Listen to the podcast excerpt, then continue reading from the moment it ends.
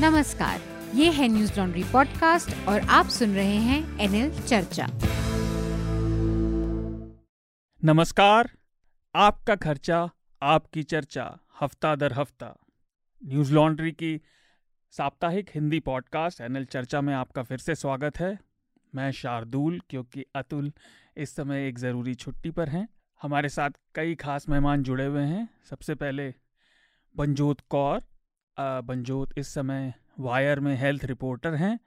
उससे पहले वो डाउन टू अर्थ और टाइम्स ऑफ़ इंडिया के लिए भी काम कर चुकी हैं और वो लगभग 12 साल से 12 साल से ज़्यादा से बल्कि हेल्थ और साइंस पत्रकार के रूप में काम कर रही हैं। स्वागत है बनजोत आपका। शुक्रिया आपका। दूसरे खास मेहमान हमारे साथ समर्थ जुड़े हैं समर्थ बंसल। समर्थ इस समय इंडिपेंडेंट जर्नलिस्ट हैं लेकिन वह हिंदू के लिए हिंदुस्तान टाइम्स के लिए पहले काम कर चुके हैं। वो एक्स आई भी हैं। और अधिकतर वो टेक राजनीति और पॉलिसीज़ पर लिखते हैं। समर्थ स्वागत है आपका एनएल चर्चा में। धन्यवाद। और हमारे साथ तीसरे खास मेहमान आप सब उनसे परिचित हैं। हृदय जोशी जी जुड़े हैं। हृदय लंबे समय से टीवी पत्रकार रहे हैं और ख़ास तौर पर वो प्राकृतिक और क्लाइमेट के मामलों पर रिपोर्ट करते हैं लेकिन वो और भी मामलों पर रिपोर्ट करते रहे हैं। ठीक है। हम मुस्कान के साथ ये याद रखा जाएगा। धन्यवाद। हम चर्चा को आगे बढ़ाएँ उससे पहले इस हफ़्ते की सुर्खियाँ और इस हफ़्ते काफ़ी सारी ज़रूरी सुर्खियाँ रही। पहली सुर्खी शुक्रवार से ही है। बीते शुक्रवार ग्लोबल हंगर इंडेक्स की 2022 की रिपोर्ट में भारत 121 देशों में से 107वें स्थान पर रहा और पिछले साल हम इसी रिपोर्ट में 2021 में 101वें स्थान पर रहे थे। तो ये बहुत अच्छा प्रदर्शन नहीं है, आज हम इस पर बात भी करेंगे।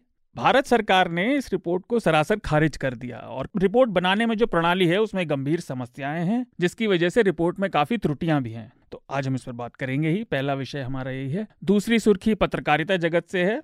पिछले हफ़्ते दवायर ने इंस्टाग्राम को लेकर एक रिपोर्ट की थी। इस रिपोर्ट में उन्होंने कहा था कि भाजपा नेता अमित मालवीय किसी भी अगर पोस्ट को फ्लैग करते हैं तो उसे तुरंत हटा दिया जाता है और ऐसी करीब 700 से ज़्यादा पोस्ट हैं जिन्हें हटा दिया गया।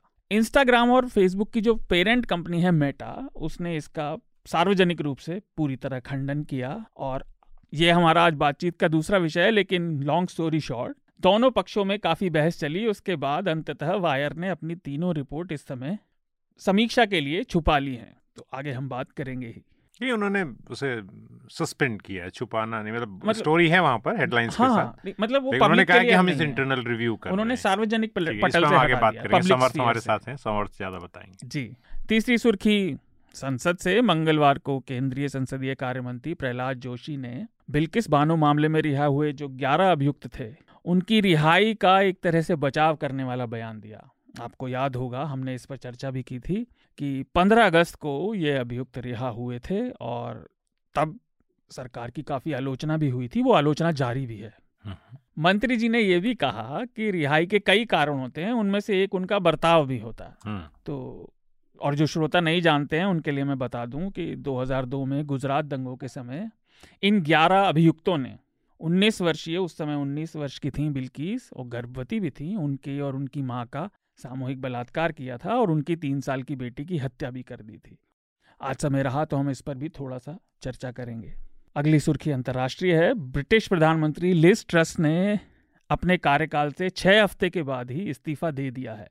उनका 45 दिन का कार्यकाल इतिहास में किसी भी ब्रिटिश प्रधानमंत्री का सबसे छोटा कार्यकाल रहा और उनके इस्तीफे की वजह कुछ ऐसे वित्तीय निर्णय रहे जिसकी वजह से वहाँ की अर्थव्यवस्था और स्टॉक मार्केट को काफ़ी नुकसान पहुँचा और मतदाताओं की जेब पर काफ़ी बोझ पड़ा। देश अच्छा लगता है ना जब नेता को जनता का हिसाब देना पड़े और तुरंत नौकरी चली जाए। हम्म ये तो, तो होता ही नहीं। बहुत कम है। लेकिन हम, आ, मतलब मैं सोचता हूँ कि ये स्टोरी काफ़ी उलझी हुई है। पिछले पाँच साल में छः पीएम या छः साल में पाँच पीएम यूके देख रहा है। छः साल में पाँच तो नहीं पर हाँ काफ़ी जल्दी जल्दी बदले हैं। लेकिन जब विदेश नीति पर बात करेंगे तभी इस पर बात हो पाएगी। बिल्कुल। दूसरी ए, एक और सुर्खी अंतर्राष्ट्रीय। भारत ने यूक्रेन में रहने वाले भारतीय मूल के लोगों से कहा है कि वह जितनी जल्दी हो सकता है यूक्रेन छोड़कर निकल जाएँ, क्योंकि वहाँ पर सुरक्षा के हालात बद से बदतर होते जा रहे हैं रूस ने युद्ध की आक्रामकता को भी बहुत बढ़ा दिया है और ये पिछले महीने क्रिमिया पुल पर हमले और उसके बाद रूस ने यूक्रेन के चार क्षेत्रों को, जिन्हें एनेक्स किया था, उसके बाद ये भारतीय दूतावास ने घोषणा की इस समय रूस थोड़ा डिफेंसिव है और वो बाय नेचर थोड़ा आक्रामक ज़्यादा हो गया है। आखिरी सुर्खी राजनीतिक पटल से लंबे विवाद और उठापटक के बाद कांग्रेस के अध्यक्ष पद का चुनाव पूरा हो गया। ये चुनाव आखिरकार मल्लिकार्जुन खड़गे ने जीता। हाँ, आप इस पे आपकी काफ़ी इस, इस समय हृदय भी मुस्कुरा रहे हैं। श्रोताओं को दिखाई नहीं दे रहा होगा। आ, ये चुनाव खड़गे ने काफ़ी बड़े अंतर से जीता लेकिन चुनाव हारने के बावजूद भी शशि थरूर हारने वाले उम्मीदवारों में ऐतिहासिक तौर पर सबसे ज़्यादा मतों को लेकर हारे। और जब उसका समय आएगा तो हम चर्चा करेंगे ही। लेकिन कांग्रेस के शुभ चिंतकों को लगता है कि अध्यक्ष चुने जाने के बाद आखिरकार उनका भाग्य बदलेगा। जी। तो देखते हैं क्या होगा। तो हम अपने विषय की तरफ़ बढ़ते हैं। बनजोत हमारे एक, साथ एक हम आगे बात करेंगे। एक हेडलाइन मैं भी जोड़ना चाहता हूँ बिल्कुल बिल्कुल, बिल्कुल पॉलिटिक्स और हम बहुत सीरियस बातें कर रहे हैं कि जो शतरंज की दुनिया से हेडलाइन है कि अमेरिकन एक ग्रैंड मास्टर हैं नैमिन उन्होंने सौ मिलियन डॉलर अब मिलियन सौ मिलियन यानी दस करोड़ यूएस डॉलर। का जो है वो डेफेमेशन किया है world champion Carlsen Magnus Carlsen और उनके साथियों के खिलाफ। अब ये मैं इसलिए बता दिया कि थोड़ा बहुत हमें शौक है चेस का तो और इन्होंने कहा है कि उनको ब्लैकलिस्ट करने के लिए और ये बड़ी पुरानी बात रही है शतरंज की दुनिया में। अभी एक इस पर नेटफ्लिक्स में डॉक्यूमेंट्री भी आई थी तो काफ़ी प्रतिस्पर्धा पहले रशियंस जो हैं बहुत हावी रहे हैं शुरू से लेकिन अब वो तो उनका वर्चस्व तो टूट गया है लेकिन इस तरह की जो बातें इतना बड़ा जो डेफिमेशन सूट है जो मुकदमा है वो बताता है कि शतरंज की दुनिया सिर्फ़ दिमाग की नहीं है ये दिखाती है। दांव पेचों की भी है। आप क्वींस गैम्बिट की बात कर रहे हैं। गैम्बिट की बात कर रहे हैं तो हम अपने विषय की तरफ़ बढ़ते हैं। बनजोत हमारे साथ कम समय के लिए जुड़ी हैं तो पहले हम ग्लोबल हंगर इंडेक्स पर ही बात करते हैं। तो जैसा मैंने कहा कि इस साल की रिपोर्ट में भारत फिर से गिरा और ये लगातार हम 2014 से गिरते हुए आ रहे हैं। मैं देख रहा था 2014 में हम पचपन पचपनवें स्थान पर थे और पिछले साल जैसा बताया 101वें स्थान पर थे। हाँ। तो बनजोत मैं आपसे सबसे पहले पूछना चाहता हूँ कि हम एक तरफ़ अगर राजनीतिक बहस को अलग रख दें तो इस रिपोर्ट के आंकड़े हमारे देश के आहार और लंबे समय के जो पोषण के आंकड़े हैं उनको लेकर क्या कहता है? इसके अच्छे तथ्य भी हैं बुरे भी हैं। लेकिन आप जवाब दें तो उससे पहले एक चीज़ और। असल में क्या होता है कि इस रिपोर्ट का बचाव करने वाले या विरोध करने वाले अधिकतर राजनीतिक पक्ष से प्रेरित दिखते हैं बजाय डेटा के निष्पक्ष एनालिसिस से। तो आपका इस रिपोर्ट को लेकर क्या कहना है? आ, पहले इस रिपोर्ट में जाए उसके पहले एक ट्रेंड है और उस ट्रेंड में मेरा कोई इंटरप्रिटेशन नहीं है बट उसको बताना शायद यहाँ ज़रूरी होगा। हम्म, हम्म। हाल फ़िलहाल के दिनों में जितने भी इस तरह की रिपोर्ट आई, फिर चाहे वो डब्ल्यू एच ओ की रिपोर्ट, कोविड के डेथ को लेकर हो, एस्टिमेटेड डेथ्स को लेकर हो, रिजेक्ट किया, ये कह के कि मेथडोलॉजीज में गलतियाँ थी, उस पर तीखी बहस हुई, बहुत तीखी बहस हुई और अभी भी इस पे कोई निष्कर्ष नहीं निकल सका है और एक बड़ा तबका है जो सारे साइंस और डेटा को लगा के बोलता है कि नहीं, भारत में उतनी कोविड की डेथ्स हुई जितने डब्ल्यू एस्टिमेट कर रहे हैं हम्म।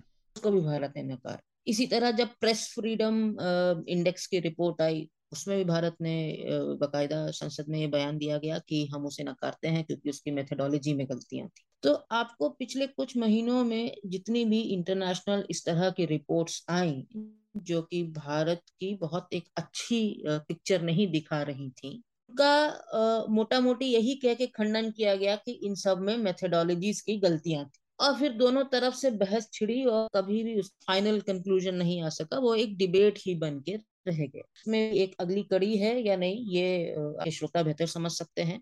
बट इस ट्रेंड को हाईलाइट करना मुझे लगा कि यहाँ ज़रूरी था। अब आते हैं जो आपका विषय है हंगर का।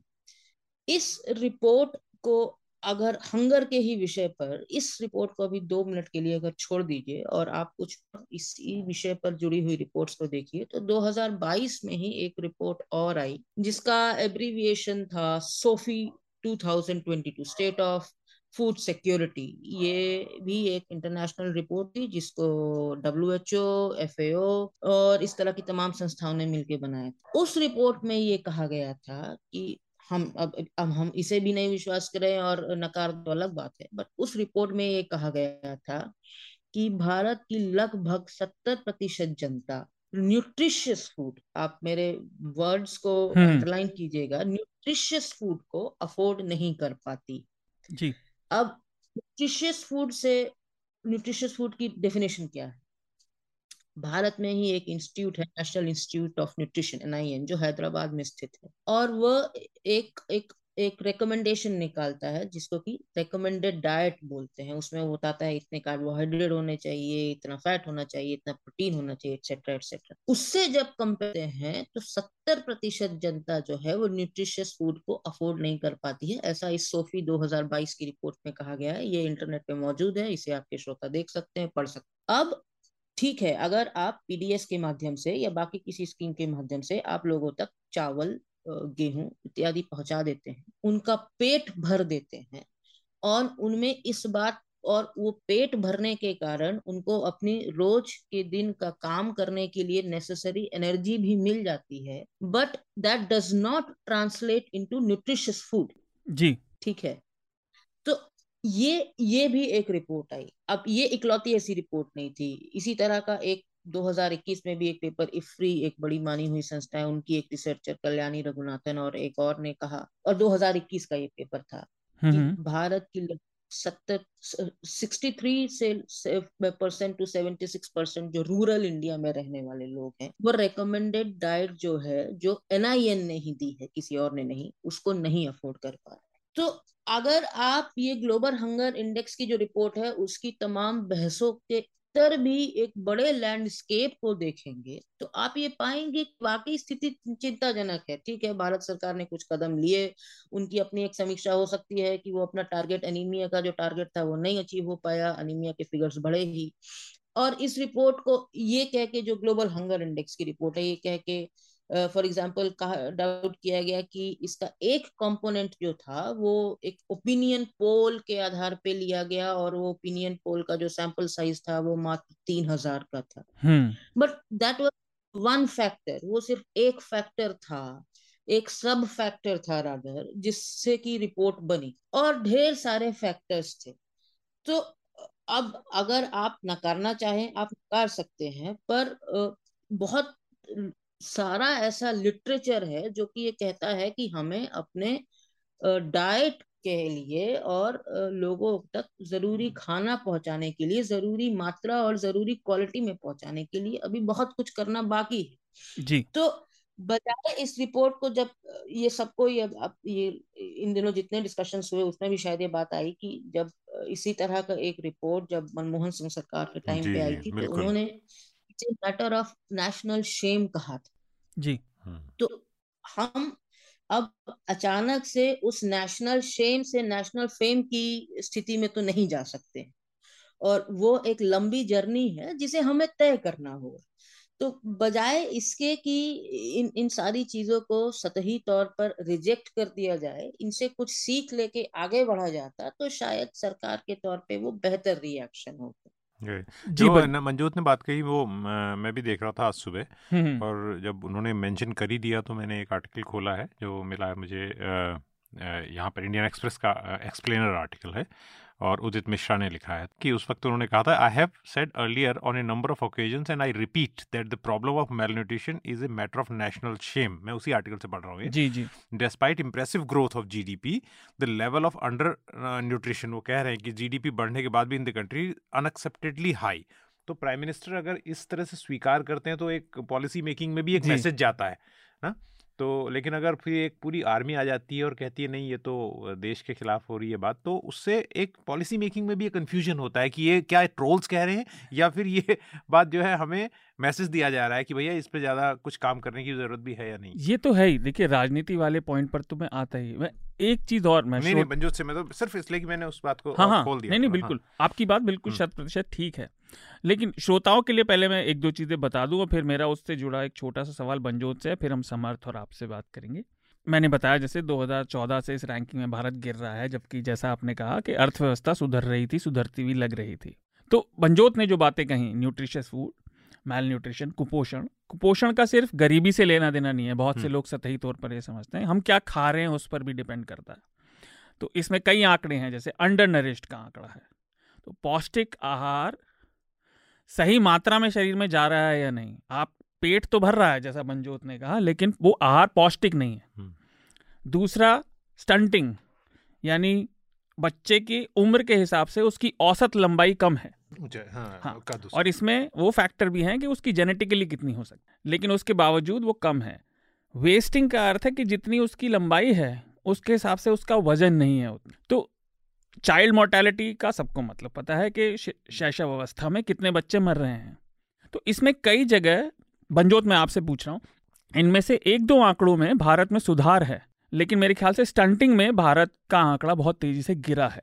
तो जैसा आपने एक तो सैंपल साइज़ की बात कही, मैं वो पूछना चाह रहा था। दूसरा ये कि बहुत सारे लोगों ने ये शिकायत की और जो रिपोर्ट का विरोध कर रहे थे कि एक तो सैंपल साइज़ बहुत छोटा था। चलिए, वो तो एक अलग बात है, पर उन्होंने ये भी कहा कि भारत सरकार के आंकड़े एक्सेप्ट नहीं किए गए।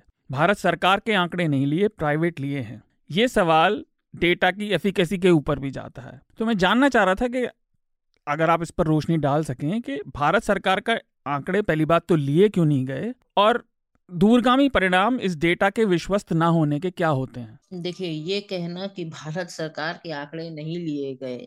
अगर आप इस रिपोर्ट की डिटेल्स में जाएँगे मेथोडोलॉजी और सोर्सेज पे जाएँगे तो उन्होंने एक सेट ऑफ़ कई सारे सेट ऑफ़ डेटा उठाते हैं और फिर उससे कंपोजिट स्कोर बनता है। उन्होंने एक सेट ऑफ़ डेटा जो हमारी यूनियन गवर्नमेंट कंडक्ट कराती है नेशनल फैमिली हेल्थ सर्वे और जिसका अभी फिफ्थ वर्जन आया था बहुत चर्चा में रहा वो N F H S five से लिया हुआ है। और यूनाइटेड नेशन एस्टिमेट्स के कुछ डेटा लिए हैं और यूनाइटेड नेशंस अपने सर्वा नहीं सर्वे उसने नहीं कराया था वो भारत से जो डेटा दिया जाता है वो वहीं से लिया हुआ है। तो वो जो ओपिनियन पोल की बात कर रहे वो एक सिर्फ़ एक सब फैक्टर था। क्या उस तीन हज़ार के ओपिनियन पोल पे ये सारी की सारी रिपोर्ट बना दी गई? ये एक सरासर डिस इन्फॉर्मेशन है मिस इन्फॉर्मेशन है। तो एनएफएचएस फाइव का डेटा जब लिया गया है यूएन एस्टिमेट्स का डेटा जब लिया गया है यूएन एस्टिमेट्स के पास डेटा जो जाता है, वो भारत सरकार से जाता है। तो ये कैसे कह सकते हैं कि जो सोर्स है डेटा का, वो सारे के सारे सोर्सेस एक तरह से फर्जी अब मुझे बार बार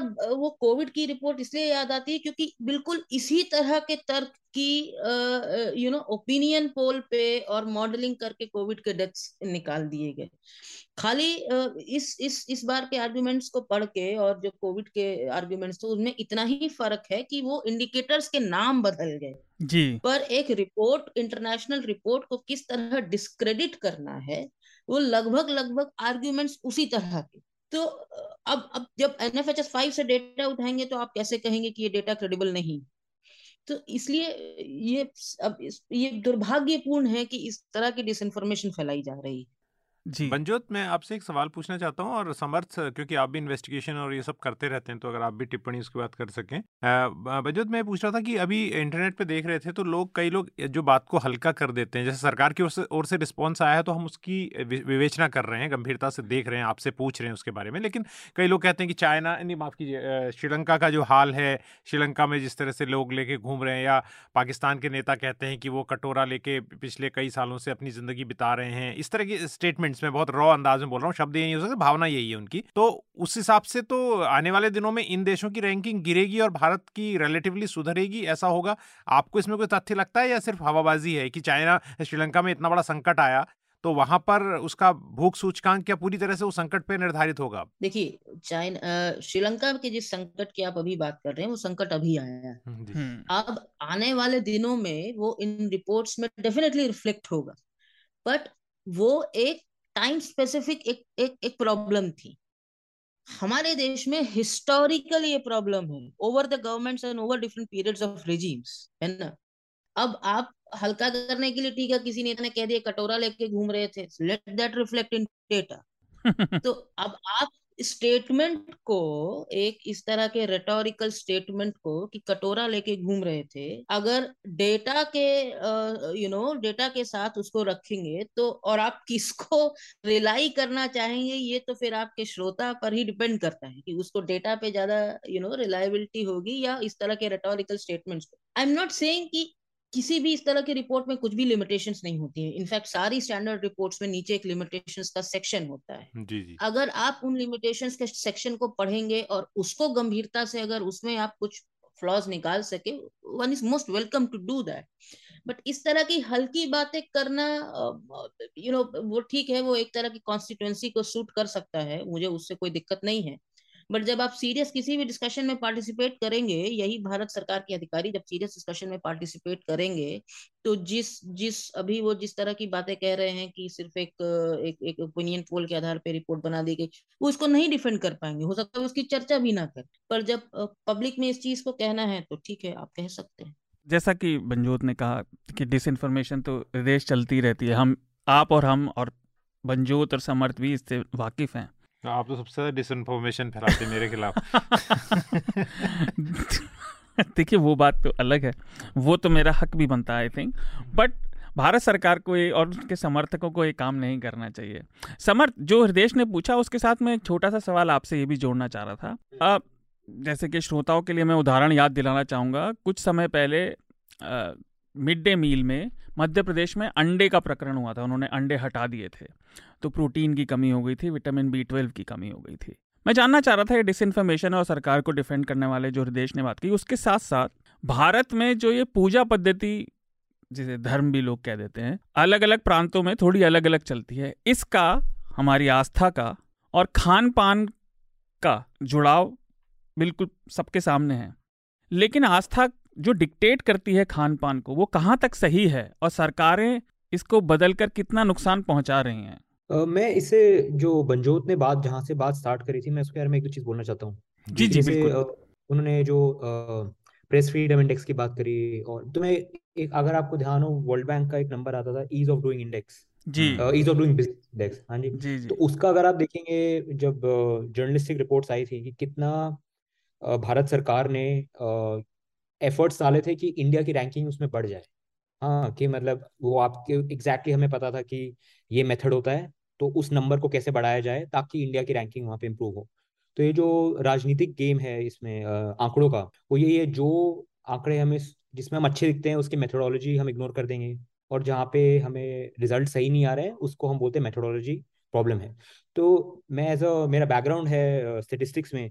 तो ये चीज़ जो कम्युनिटी में हमें बहुत प्रॉब्लमेटिक लगती है कि इन दो चीज़ों को आइसोलेट करना बहुत ज़रूरी है कि एक तो हो गया आपका you know political angle to stats but technocratically right कि वो मेथोडोलॉजी एग्जैक्टली है क्या? उस पे इनको आज के टाइम पे वो दो डिबेट अलग करना बहुत मुश्किल हो जाता है। जैसे आप इंडियन एक्सप्रेस में आज सोनलदे देसाई जी का एक आर्टिकल है ओपिनियन पेज में। वो यूनिवर्सिटी ऑफ़ मैरीलैंड में सोशोलॉजिस्ट है। मैंने उनसे अपने काम में काफ़ी बात की हुई है। वो, और वो आई सर्वे कराती हैं इंडिया में। तो उन्होंने एक्चुअली आज बड़ी अच्छी बात मतलब उनका मैं आर्टिकल पढ़ रहा था। तो उन्होंने एक्चुअली मेथोडोलॉजी पे जेनुइन कंसर्न्स आज अखबार में लिखे हैं कि प्रॉब्लम्स हैं मेथोडोलॉजी में। और उनका जो मेन पॉइंट आर्टिकल का वो ये कहना चाह रहे हैं कि जब हम ऐसे इंडेक्सेस को इतना वैल्यू करने लग जाते हैं कि हम दूसरी कंट्री से यू you नो know, आपस में कंपैरिजन करते हैं। तो उससे जो अंडरलाइन इश्यूज़ हैं एक्चुअली अबाउट जिसमें हमें ध्यान देना चाहिए उससे हमारा अटेंशन दूर हो जाता है। बिकॉज़ फिर हम ये एक कंट्री ऊपर दूसरी कंट्री नीचे that becomes centre of public discourse rather than underline issue तो जो आप और बंजोत इसमें आप आप इस सब्जेक्ट के बारे में ज़्यादा जानती हैं बट मैं उनका उनका एक पॉइंट ये था कि वो जो चार कंपोनेंट हैं जो इस इंडेक्स में जाते हैं। अब वो ज़रूरी है क्या कि वो हंगर रिफ्लेक्ट करते हैं? और बट और जो बाकी यू नो क्लाइमेट हो गया हेल्थ अदर फैक्टर्स जो कि uh, उस सेम जो uh, जो आपके इंडेक्स में चार कंपोनेंट हैं उसको और कितनी सारी चीज़ें इफ़ेक्ट करती हैं तो क्या उसका हंगर से कितना कोरिलेशन है? तो उन्होंने इस चीज़ पे बड़ा एक नुआंस आर्टिकल लिखा जो मैं सुबह पढ़ के यही सोच रहा था कि हमारा पब्लिक डिस्कोर्स कितना स्टेटिस्टिक्स uh, को लेके it's more politically focus rather than technocratically समझना कि उस आँखों में क्या है and then of course so हाँ एक चीज़ मैं वैसे फ्लैग करना चाह रहा था कि इन दो चीज़ों में हमें uh, मुश्किल होता है ये बात करना कि कहाँ से आप डिबेट चालू करें देखिए ये तो है ही। मैं आपकी बात को श्रोताओं के लिए कोशिश करूँगा सरल करने की। है हाँ क्या कि डेटा में से हर व्यक्ति वही उठा लेता है जो बात उसे सूट करती है आमतौर पे और खास तौर से सोशल मीडिया पर यह है। और ट्राइब बनाना मानव स, मानव स्वभाव का एक बड़ा नैसर्गिक अभ्यास है कि हम अपना ट्राइब ढूंढते हैं और हम उसी की बात करने की कोशिश करते हैं। हृदय मैं वही सवाल आपके पास लाना चाह रहा था। सरकार ने कहा कि ये साजिश है, ये सब है वो तो एक अलग बात है। हमारी पूजा पद्धति और आस्था खान पान को इस लेवल तक अफेक्ट करती है कि कुपोषण कई बार होता है भरा हुआ पेट होने के बाद भी। और मैं व्यक्तिगत उदाहरणों से जानता हूँ, मैं नाम नहीं लूँगा, जो बहुत ही अच्छे स्तर के अमीर लोग हैं उनके यहाँ भी खान पान लेकिन बच्चों का ऐसा था कि वो कुपोषण के शिकार थे हम्म। लेकिन खा रहे थे लेकिन पोषण नहीं हो रहा था ये जो डाइकॉटमी है हमारे समाज की जो राजनीति को भी डिक्टेट करती है जैसे मैंने हम्म। मध्य प्रदेश का मिड डे मील से अंडे वाला एग्ज़ाम्पल दिया हम्म, नहीं वो छत्तीसगढ़ में भी हुआ था बहुत सारे में हाँ, हुआ है हाँ। तो मैं ये जानना चाह रहा था कि ये ये कहाँ तक सही है और इससे बचने का तरीका क्या है सच तो ये है कि मैं इस पर कमेंट करने की स्थिति में नहीं हूँ पर हाँ मैंने एज ए रिपोर्टर ये देखा है कि जब छत्तीसगढ़ में ये हुआ कि अंडा नहीं दिया जाना है तो उन्होंने कहा अंडा नहीं हम अगर जो लोग अंडे से परहेज करते हैं हम उन्हें केला देंगे उसकी जगह और उसकी होम डिलीवरी की तक बात हुई। लेकिन समस्या ये है कि बच्चों को का भी एक right to you know develop के साथ साथ उनकी राइट टू चॉइस है। अगर बच्चे को बगल में दूसरा बच्चा देख रहा है और अंडा खाते हुए उसका मन कर रहा है और नेचुरली मुझे एक एक नैसर्गिक उसमें उसका मन करेगा खाने का और उसका रिप्लेसमेंट जो न्यूट्रिशनल वैल्यू के हिसाब से अंडा जो है मुझे नहीं लगता मैं गलत हो सकता हूँ कि अंडे का केला रिप्लेसमेंट है। तो है। ये चीज़ ये चीज़ ये चीज़ ज़रूरी है कि जो भोजन है उसकी पद्धति क्योंकि हम एक ह्यूमन रिसोर्स तैयार कर रहे हैं। दूसरी बात इसमें पूजा पद्धति से ज़्यादा ज़रूरी है जो हम नेरेटिव सेट कर रहे हैं कि फ्री बीज वाला मैं उसको यहाँ पर फ्लैग करना चाहता हूँ कि इस तरह का भोजन अगर मिल रहा है हालाँकि इसकी दूसरी साइड भी है जो आपने कही तो वो फ्रीबीज नहीं है। पहले तो हम एक अपनी ह्यूमन रिसोर्स को हम फ़ीड कर रहे हैं उन्हें खाना दे रहे हैं अच्छा खाना देना चाहिए केवल गेहूँ चावल तक सीमित नहीं रहना चाहिए। दूसरी बात मैं अपने उत्तराखंड के एक बार फिर से उदाहरण को लेकर आ रहा हूँ वहाँ एक ही तरह का खाना जो है पहले काफ़ी वैरायटी थी भोजन में वो जब से ये भोजन जो एक्ट है खाद्य सुरक्षा बिल के हाँ, तहत जब उसका भोजन दिया जाने लगा तो महिलाओं में एनीमिया की जो जो अभी सर्वे आया था वो भी घटनाओं की बात आ रही है कि उनमें जो खून में उनके आयरन की कमी हो रही है क्योंकि फिर खाना आप वही खा रहे हैं जो आपको रेगुलर मिल रहा है जिसका ज़िक्र बंजोत भी कर रही थी कि आप खाना तो खा रहे हैं लेकिन क्या आप वो बास्केट जो है वो पाई चार्ट पूरा हो रहा है जो जो ज़रूरी है। तो दोनों बातें हैं कि धर्म को बच्चे के लिए कम से कम जब तक वो डेवलप हो रहा है उसको फैसला करने दें कि उसे क्या खाना है क्या नहीं खाना है। और दूसरा ये चीज़ हम ज़रूर करें कि अगर भोजन का अधिकार दे रहे हैं तो भोजन सिर्फ़ गेहूँ चावल तक सीमित ना रहे गरीब को वो सब कुछ मिलना चाहिए जो आम उसकी बेसिक जरूरतों के लिए देखिए तो है मैं तो केवल इतना कहूँगा हाँ, बंजोत। एक एक थोड़ा सा यहाँ जी। रिदेश ने बोला ना कि जी जी जी। छत्तीसगढ़ सरकार ने जैसे कहा कि अच्छा ठीक है जो अंडा नहीं खाना चाहता है वो केला खा ले। केला हाँ, उसको सब्सिट्यूट नहीं करता है। नहीं करता वो। नहीं करता है। उसको इनफैक्ट ये जो नेशनल इंस्टीट्यूट ऑफ़ न्यूट्रिशन है वो हर साल एक रिकमेंडेड डाइट की गाइडलाइंस इशू करता है। वो एक छोटा सा टेबल है। हाँ। वो आपके दर्शक जाके नेशनल इंस्टीट्यूट ऑफ़ न्यूट्रिशन की वेबसाइट पे भी देख सकते हैं। अंडा फ़िश या मीट इसको सब्सिट्यूट केवल पल्सेस करते हैं। अच्छा। वाइस वर्सा पल्सेस को सब्सटीट्यूट एग फ़िश या मीट करते हैं। जी। ओके तो आप उनको केला दे के आप ठीक है अगेन उनको पेट भर लीजिए कुछ आप उनको न्यूट्रिशन भी दे देंगे केले के साथ। बट दैट इज़ अंडा is can not you know be replaced by banana egg can not be replaced by banana जी। तो ये एक सवाल है ये केला आया मतलब इसका आइडिया कहाँ से आया नहीं अब आइडिया तो समर्थ ऐसा है मुझे ये भी पता नहीं कि वो पहुँचा नहीं पहुँचा पर उसमें बड़ा हाई पिच बैटल हो गया था। तो तब उन्होंने कहा कि हम हाँ भैया अंडा नहीं देंगे केला देंगे और होम डिलीवरी भी करवा सकते हैं उसकी। तो ये अगर आप गूगल करेंगे तो हिंदी अखबारों में वहाँ जी काफ़ी थोड़ा समय हो गया इस बात को। हाँ। मैं केवल अपना थोड़ा सा श्रोताओं के लिए ज्ञान प्रदर्शित करना चाह रहा था। केला पोटेशियम का सोर्स है। हाँ, और मीट और ये सब प्रोटीन और बी ट्वेल्व के हैं। हृदेश में बंजोत और उनसे फिर ये टॉपिक कंक्लूड करूँ। एक बात और आपसे। सरकार जो ये कह रही है, जो मैंने ज़िक्र किया था कि साजिश है, मुझे ये नहीं समझ आता और आप इतना अनुभव है आपका पत्रकारिता का, इन सब चीज़ों का, इन लोगों से वास्ते का। ये साजिश कौन कर रहा है और क्यों? मतलब ये तो जैसे कि मतलब लो सेल्फ एस्टीम टेररिस्ट वाली बात हो गई कि चलो आज छोटी मिनी बस उड़ा देते हैं, दो ही लोग हैं। लेकिन इस साजिश का क्या मतलब है? अगर सर्वे पूरी दुनिया का हो रहा है, पूरे दुनिया के देश हो रहा है तो ये तो बहुत ही बचकाना सा मुझे लगता है। लेकिन सरकारें हमेशा देती हैं इसका कारण क्या है? मुझे लगता है सबसे सबसे ज़्यादा साजिश का आरोप कम से कम आप पर और अतुल पर लगता है। न्यूज़ लॉन्ड्री पर लगता है। तो मैं इसका क्या जवाब दूँ आपको? ये दोनों साथी जो हमारे बैठे हुए हैं वो आपको आंकड़ों के साथ बता रहे हैं। मंजोत ने इतने अच्छे से बताया क्या चीज़ किसको रिप्लेस करती है। अब स्थिति यह है ये है और आपने अच्छी मेरी ये ध्यान दिलाई ये स्थिति यह है कि अब ये कहने के लिए कि दिवाली में मैं तो इन्वायरमेंट ज़्यादा कवर करता हूँ हेल्थ मंजोत ज़्यादा कवर करती हैं। दिवाली पर पटाखे मत जलाओ जो कि एक बहुत ही ऑब्वियस सा सच है ये कहने के लिए लोग ये मैसेज आपको व्हाट्सएप पे भेजते हैं कि यूक्रेन में इतने बम गिर गए तो वहाँ पर पर्यावरण नहीं हुआ और यहाँ पर दिवाली से क्यों हो जाता है? अब यूक्रेन के बम तो मैं अपने सर पे नहीं ले सकता कि मतलब उसकी तरह किसी देवता की तरह कि भैया मेरे ऊपर नीलकंठ नहीं बन सकता। लेकिन मैं ये ज़रूर कह सकता हूँ अपने बच्चों से और पड़ोस में जो अभिभावक रहते हैं उनके बच्चों से चलो हम हमारे मोहल्ले में ना जलाएँ।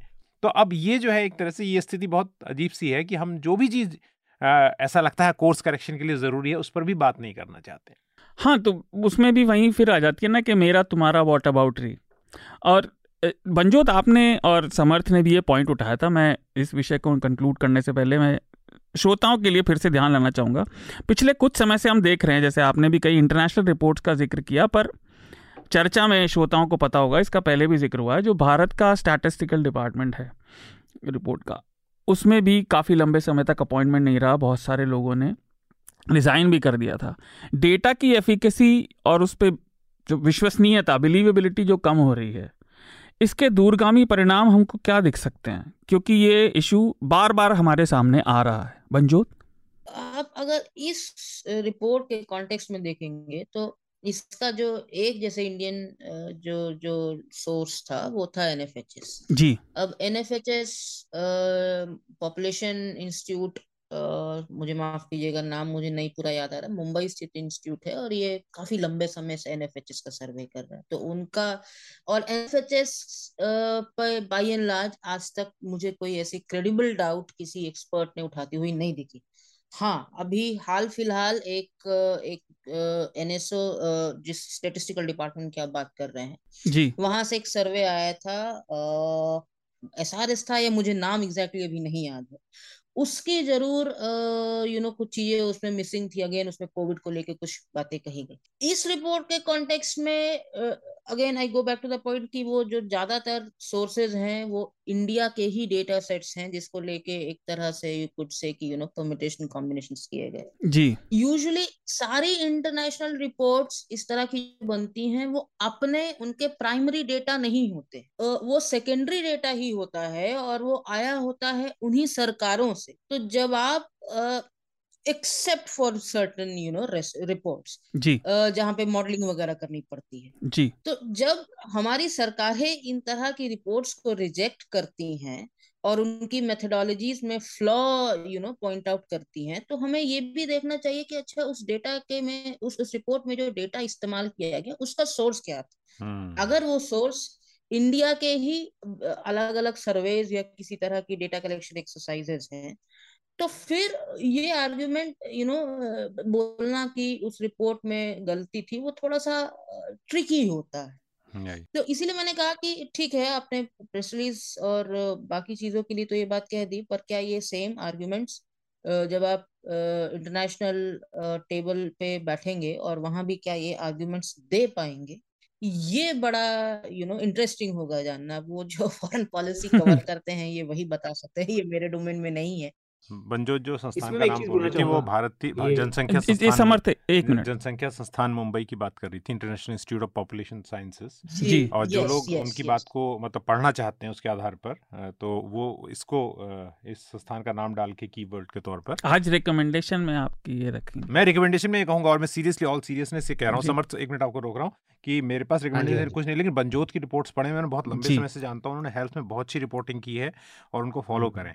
आज की मेरी रिकमेंडेशन इतनी ही है and good that you called her जी समर्थ आप कह रहे थे कुछ। बोलना चाह रहा था कि ये जो प्रॉब्लम है ये इससे और बड़ी है। अगर आप देखेंगे जब इंडिपेंडेंस के टाइम पे हमारे जो इंडिया की स्टेटिस्टिकल मशीनरी है पूरी जी। तो एक टाइम पे आप अगर 1950 1960 में जाएँगे तो भारत जाना जाता था मतलब काफ़ी देशों ने ये जो सैंपल सर्वे जो है जी। जिससे कि हम पॉलिसी मेकिंग के लिए जो इंडिया में हमारा NSSO national sample survey organisation है ये मॉडल था दुनिया भर के लिए। कि कैसे भारत ने अपने सिस्टम बनाया है क्योंकि पीसी महालनोबिस जिन्होंने ये पूरा इंडियन स्टेटिस्टिकल इंस्टीट्यूट सेटअप किया था राइट जी। बहुत ही हमारा we were very strong globally but हो क्या रहा है वो काफ़ी सारे रीजन की वजह से हम अपनी स्टेटिस्टिकल मशीनरी जो जानी जाती थी उसको हमने यू you नो know, वो अब ओवर टाइम डाइल्यूट होते जा रही है। और ये जो इस तरीके के डिस्कशन होते हैं जैसे कि अभी चाहे रिपोर्ट हो चाहे भारत सरकार के खुद की रिपोर्ट हो जिसमें जैसे अगर आपको ध्यान 2019 में जब अनएम्प्लॉयमेंट के नंबर्स आए थे जो रिपोर्ट हम्म, दबा दी गई थी चुनाव से पहले। उसमें जी। हाँ जी चुनाव से पहले बिल्कुल चुनाव से पहले क्योंकि उसमें देखा था कि 40 साल में सबसे ज़्यादा बेरोजगारी का आंकड़ा आया था और जैसे ही इलेक्शन खत्म हुआ वो रिपोर्ट रिलीज़ कर दी गई थी। तो इसलिए मैं कह रहा हूँ कि ये सिर्फ़ उसकी बात नहीं है कि एक इंटरनेशनल ऑर्गेनाइजेशन की रिपोर्ट आई है जिसमें भारत का प्रदर्शन अच्छा नहीं है इसलिए हम बोल रहे हैं कि ये डेटा खराब है हम इसके एक्शंस और ज़्यादा होते हैं बिकॉज़ अगर हमें हम अपने ही इंस्टीट्यूशंस को और वीक कर रहे हैं। जी। आ, मैं वही पूछना चाह रहा था जब मैंने बंजो से पूछा कि इसके दूरगामी परिणाम जैसा आपने कहा। एक छोटी सी बात फिर मैं देश पे आऊँगा। समर्थ आप स्टैटिस्टिक मॉडलिंग और आप इस पर रिपोर्ट भी करते हैं लगातार काम करते हैं। मुझे बड़ी उत्सुकता रहती है क्योंकि मैं उस हम्म। विषय को इतना समझता नहीं हूँ। तो हम्म, हम्म, श्रोताओं के लिए मैं पूछने का मेरा मन हो रहा है कि जब आप स्टैटिस्टिकल मॉडलिंग ऐसे करते हैं रिपोर्ट बनाते हैं हाँ तो जैसा मैंने हाँ कहा लोग डेटा को अपने इंक्लिनेशन के हिसाब से इग्नोर करते हैं। ये एक्सरसाइज असल में होती कैसे है? अगर कोई एसेंशियल डेटा है मेरी ना समझ समझ के हिसाब से तो आप इग्नोर नहीं कर सकते लेकिन बहुत बार ये देखने को मिलता है और ये रिपोर्ट उसका एक ताज़ा उदाहरण है कि लोग अपनी पसंद से छांट के रिपोर्ट में से बातें करते हैं। ये होता कैसे? हाँ, नहीं तो इसमें मैं दो बातें बोलूँगा। पहली बात यह है कि देखिए आप कोई भी स्टेटिस्टिकल एनालिसिस ले लीजिए कोई भी हो हर चीज़ एक हम उसमें अजम्पशंस लेते हैं।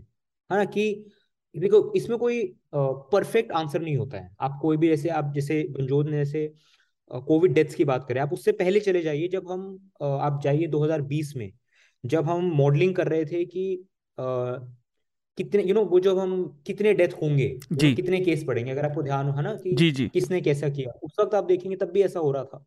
आ, ये हेल्थ मिनिस्ट्री आपको कुछ नंबर दिखा रही है कि सब ठीक है जब केस बंद हो जाएँगे। फिर यू you नो know, वो सारा डिस्कशन हुआ था और तब भी आपको दिख रहे थे कि सबके अलग अलग मॉडल्स आ रहे थे। तो उस केस में मैं ये बोल रहा हूँ कि अजम्पन सब लेते हैं कि यही हम अजम्पन लेंगे और उसके बेसिस पे ये मॉडलिंग होती है। उसके बाद हम्म।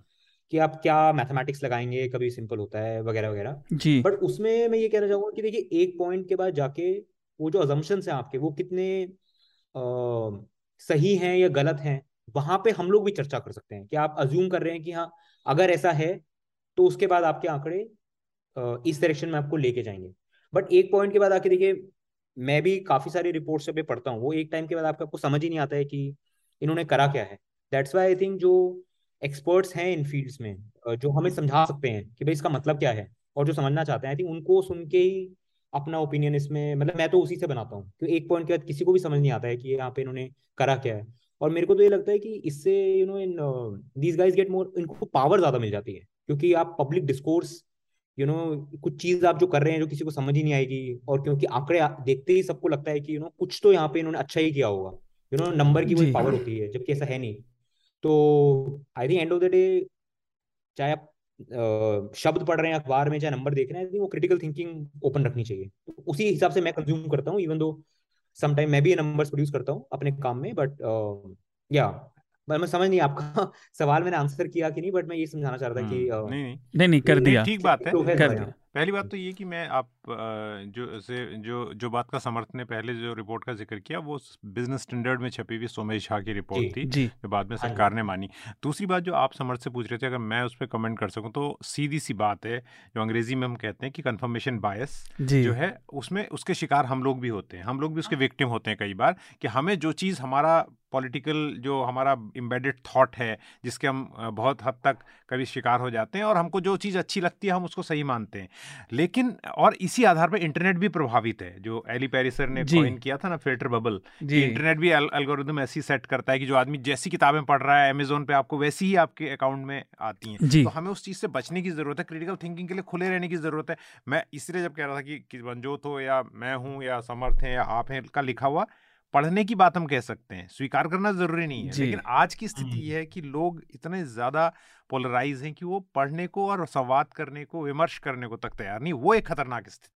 आपकी बात बिल्कुल सही मैं आपसे यही बात एक और उसके लिए उसके उसके लिए हम अपने को भी कटघरे में खड़ा करें हमें हमें भी आप पूछिए। मैं आपसे जो बात पूछना चाह रहा था वो इसी से जुड़ी थी आपने काफ़ी हद तक उत्तर दे भी दिया। जैसे आप लग, लगातार क्लाइमेट पे नज़र रखते हैं जो नुआंसेस को इग्नोर करने की टेंडेंसी है ना खासतौर से हमारे सिस्टम में एक परेशानी के नुआंसेस को इग्नोर करके मैं थोड़ा देसी भाषा का प्रयोग करूँगा हथौड़ा चलाने की जो आदत है कि एक ही बार से सारा काम हो जाए। ये सिस्टम से हमारे जाते हुए नहीं दिखती और मेरे लिए व्यक्तिगत तौर पे बड़ा परेशानी का तो विषय है लेकिन सच कभी बदलता नहीं है। देखिए मैं क्लाइमेट की बात बता रहा हूँ। ये एक सच है क्लाइमेट में बहुत बड़ा एनजीओ का एक प्रभाव है। जी। और बहुत सारे एनजीओ उसमें ऐसे भी हैं जिन्हें कहते हैं जो पैसा कमा रहे होंगे या कुछ कर रहे हैं अपना एजेंडा चला रहे हैं। लेकिन ये भी सच है कि इसी दौर में पिछले तीस साल में जो है आईपीसीसी के वैज्ञानिकों की रिपोर्ट जो कि कई दूसरे वैज्ञानिकों की रिसर्च पर आधारित होती है वो लगातार पब्लिश हो रही है और वो कंसिस्टेंट रिपोर्ट थी।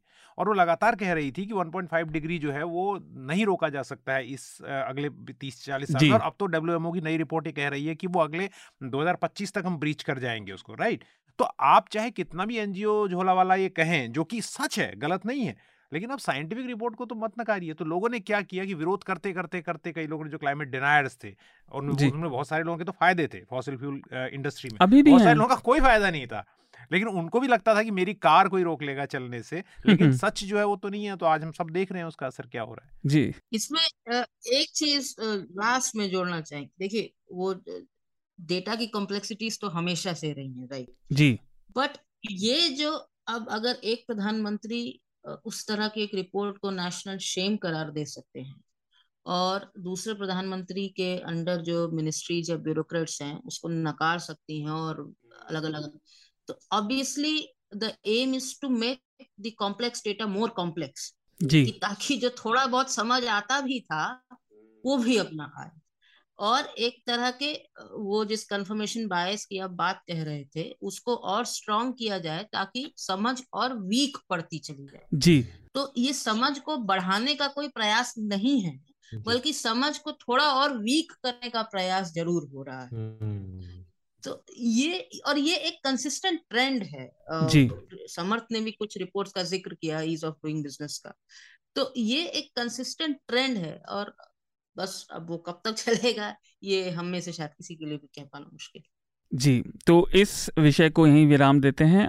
बंजोत हमारे साथ अभी तक थी। बंजोत आप विदा लें इससे पहले हमारे श्रोताओं के लिए कुछ रिकमेंडेशन आपकी तरफ़ से? Uh, कुछ पुराने रिपोर्ट्स हैं जिनको देखना चाहिए। जैसे कि एक जिस रिपोर्ट का मैंने ज़िक्र किया uh, सोफी उसका शॉर्ट फॉर्म था food security and nutrition in the world state of food security and nutrition in the world 2022 की है। जी। आप इसको देख सकते हैं। इसके अलावा इफ्ट्री जो एक संस्था है उसके कुछ पेपर्स हैं उसको देख सकते हैं। जॉन ड्रेज और अमर्त सेन की किताबों में इस पे काफ़ी डिस्कशन है। आप कुछ उनकी किताबें रेफर कर सकते हैं। वो अलग अलग किताबों में किसी एक खास किताब में नहीं है इसलिए नाम नहीं ले रहे। जी। सो so, जो आपके श्रोता इस पे ज़्यादा डिटेल्स में जाना चाहें काफ़ी मटेरियल मौजूद है और वो फ्रीली यू नो एक्सेसिबल है इसको पढ़ा जा सकता है। ठीक है। धन्यवाद मंजोत आपका चर्चा से जुड़ने के लिए। बहुत बहुत शुक्रिया। बहुत शुक्रिया बहुत शुक्रिया। हम अगले विषय की तरफ़ बढ़ें इससे पहले एक दो अनाउंसमेंट्स। आप हमें अपने फीडबैक के लेकर चर्चा के लिए या किसी और पॉडकास्ट के लिए ईमेल भेज सकते हैं और उसके लिए आप हमारी वेबसाइट पर जाएँ Newslaundry dot com slash podcast dash letters या फिर आप हमें podcast at Newslaundry dot com पर भी ईमेल भेज सकते हैं। आ, लेकिन आप सब्जेक्ट में एनएल चर्चा लिख दीजिएगा जिससे कि ईमेल सेगमेंट हो सके हमें पता चल सके कि आपने चर्चा के लिए ईमेल भेजी है। दीपावली आने वाली है तो दीपावली के लिए न्यूज़ लॉन्ड्री पर कुछ हैम्पर हैं। हमारे दो बहुत अच्छे हैम्पर हैं उसमें न्यूज़ लॉन्ड्री का साबुन भी है टी शर्ट्स भी है मग भी है और आपको पसंद भी आएँगे। एक तो आप मुझे दे रहे हैं बिल्कुल। तो आप हमारी Newslaundry dot com slash Diwali dash merch पर जाकर देख सकते हैं। उपहार में अपने प्रियजनों को मित्रों को ये हैम्पर दें और ईमानदार पत्रकारिता को सब्सक्राइब करें। जैसा कि अभी बंजोत ने हृदय ने और समर्थ ने आपसे बोला, रिपोर्ट की विश्वसनीयता आपकी क्रिटिकल थिंकिंग पर डिपेंड करती है। तो पत्रकारिता जो आपके खर्चे से चलेगी, जो आपकी बात करेगी, वो कहीं ज़्यादा विश्वसनीय है, बजाय इसके के फ्री वाली पत्रकारिता, क्योंकि वो फ्री पैसा असल में फिर कहीं और से आता है। हमारा अगला विषय, वायर और मेटा के बीच जो नोक झोंक चली, मैं कोट एंड कोट इस समय एयर कोट कर रहा हूँ नोक झोंक जो चली सोशल मीडिया पर उनकी रिपोर्ट्स के चलते उसको लेकर है। श्रोताओं के लिए छोटा सा प्रीव्यू, वायर ने रिपोर्ट पब्लिश की थी कि अमित मालवीय के द्वारा रिपोर्ट करने पर और उस पोस्ट में, इंस्टाग्राम की पोस्ट थी, उस पोस्ट में योगी आदित्यनाथ उत्तर प्रदेश के जो मुख्यमंत्री हैं, उनके मूर्ति की एक पूजा करते हुए व्यक्ति को दिखाया गया था। उन्होंने कहा कि अमित मालवीय के कहने पर वो रिपोर्ट हटा दी गई और ऐसा लगातार हुआ है 700 से ज़्यादा पोस्ट को लेकर। इसके बाद इंस्टाग्राम की तरफ़ से ट्विटर पर उन्होंने कहा कि ये रिपोर्ट सरासर गलत है तो फिर वायर ने रिबटल एक फॉलो अप रिपोर्ट छापी, जिसमें उन्होंने कहा कि वायर के पास इंटरनल डॉक्यूमेंट्स हैं, उनकी आपसी बातचीत के, जो बताते हैं कि असल में अंदर ऐसा हो रहा था और इनफैक्ट जर्नलिस्ट को सिद्धार्थ वरदराजन, जो वायर के एडिटर इन चीफ हैं, और उस रिपोर्ट की लेखिका जानवी को किसी मॉनिटरिंग लिस्ट पर डालने की बात कही गई। इसके बाद मेटा ने फिर से इसको रिफ्यूट किया और अंततः ये रिपोर्ट फ़िलहाल सार्वजनिक पटल से पब्लिक स्फीयर से वायर ने हटा ली है और वो कह रहे हैं कि हम इनकी समीक्षा कर रहे हैं। बहुत सारे अन्य लोगों ने जिनमें सोफी जैंग भी शामिल हैं, उन्होंने कहा कि ऐसा लगता है कि डॉक्यूमेंट्स शायद फर्जी हैं। समर्थ, में पहले आप ही से पूछना चाहूँगा। इसमें कई बात सामने आती हैं, लेकिन मेरा फोकस इस बात पर है कि अगर हम एक मिनट को अपने कॉन्फर्मेशन बायस जिसकी हम बात कर रहे थे उसको हटा हम्म। दें। तो ये कहाँ तक पॉसिबल है कि शायद वायर से गलती होगी और मैं डेविल्स एडवोकेट प्ले कर रहा हूँ इस समय। शायद वायर से गलती हो गई या वो डॉक्यूमेंट में कुछ गड़बड़ है? ये कहाँ तक पॉसिबल है अगर आपने इसको फॉलो किया हो तो? हाँ तो मैं तो मैंने तो कल आर्टिकल लिखा है इस चीज़ पे। जी जी। इसमें मैं तो बोल रहा हूँ शायद की बात नहीं है। मतलब मेरे लिए अब मैंने ये दस दिन से पूरा केस फॉलो करा है मैं तो कह रहा हूँ वायर से गलती हुई है।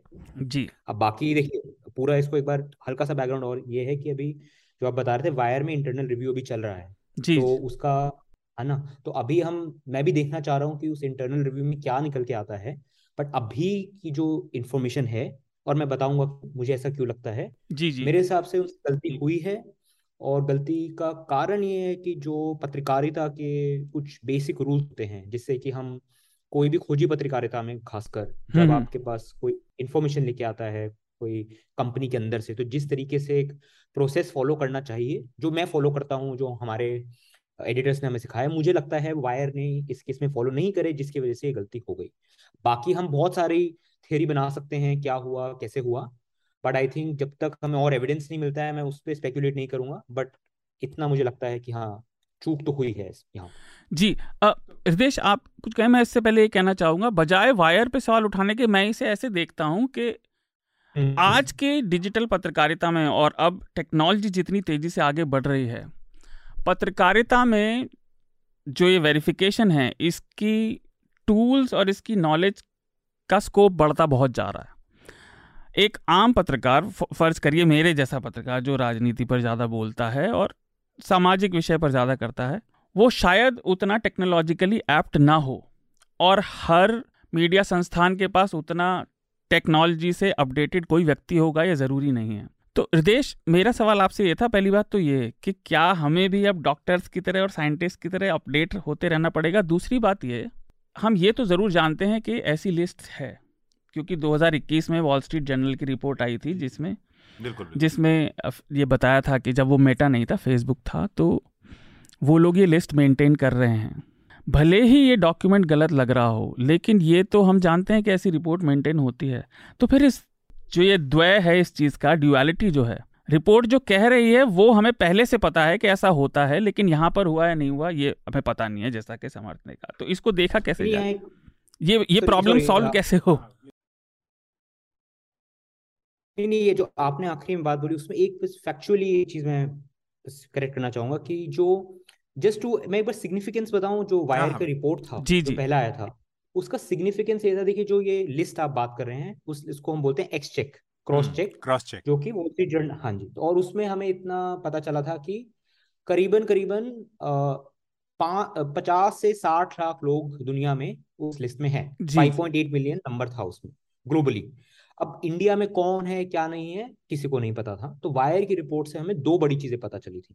तो मैं पहले बताता हूँ लिस्ट थी क्या जो क्रॉस चेक आई थी? समर्थ तो आप बताएँ एक छोटा सा इंटरजेक्शन मैं एक्स चेक की बात नहीं कर रहा था मैं बात कर रहा था जो मॉनिटरिंग लिस्ट जो डब्ल्यू में आया था आर्टिकल के उन्होंने सेलिब्रिटीज को दी हुई है but Facebook does monitor journalist they do maintain a record of it पर हाँ अब आप बोलिए। अच्छा आप वो ईमेल की बात कर रहे हैं जो ईमेल में रेवोल्यूशन आया था। जी जी जी पर आप आप बताइए। जी।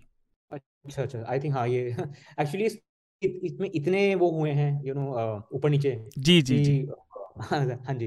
नहीं तो मैं बस ये बता रहा था कि जो वायर की जो सबसे बड़ी रेवोल्यूशन थी जिसकी वजह से लाइक एवरीवन वाज सरप्राइज़ कि ये इतनी बड़ी जो खबर आई है वो ये था कि हमें इससे पहले तक क्रॉस चेक के बारे में ये पता था कि जैसे मान लीजिए मैं पॉलिटिशियन हूँ और मैंने इंस्टाग्राम फेसबुक पे कुछ पोस्ट किया। अगर आप एक पॉलिटिकल पोस्ट एक आपके ऑटोमेटिक जो एल्गोरिथम है उससे डिलीट कर दें कि ये यू नो इसमें कोई प्रॉब्लम है जी। तो वो इन कंपनीज़ के लिए बहुत बड़ी प्रॉब्लम बनने लग गई थी कि फिर उस पर डिबेट होता था कि आप एक जैसे मान लीजिए प्राइम मिनिस्टर का पोस्ट कैसे डिलीट कर सकते हैं।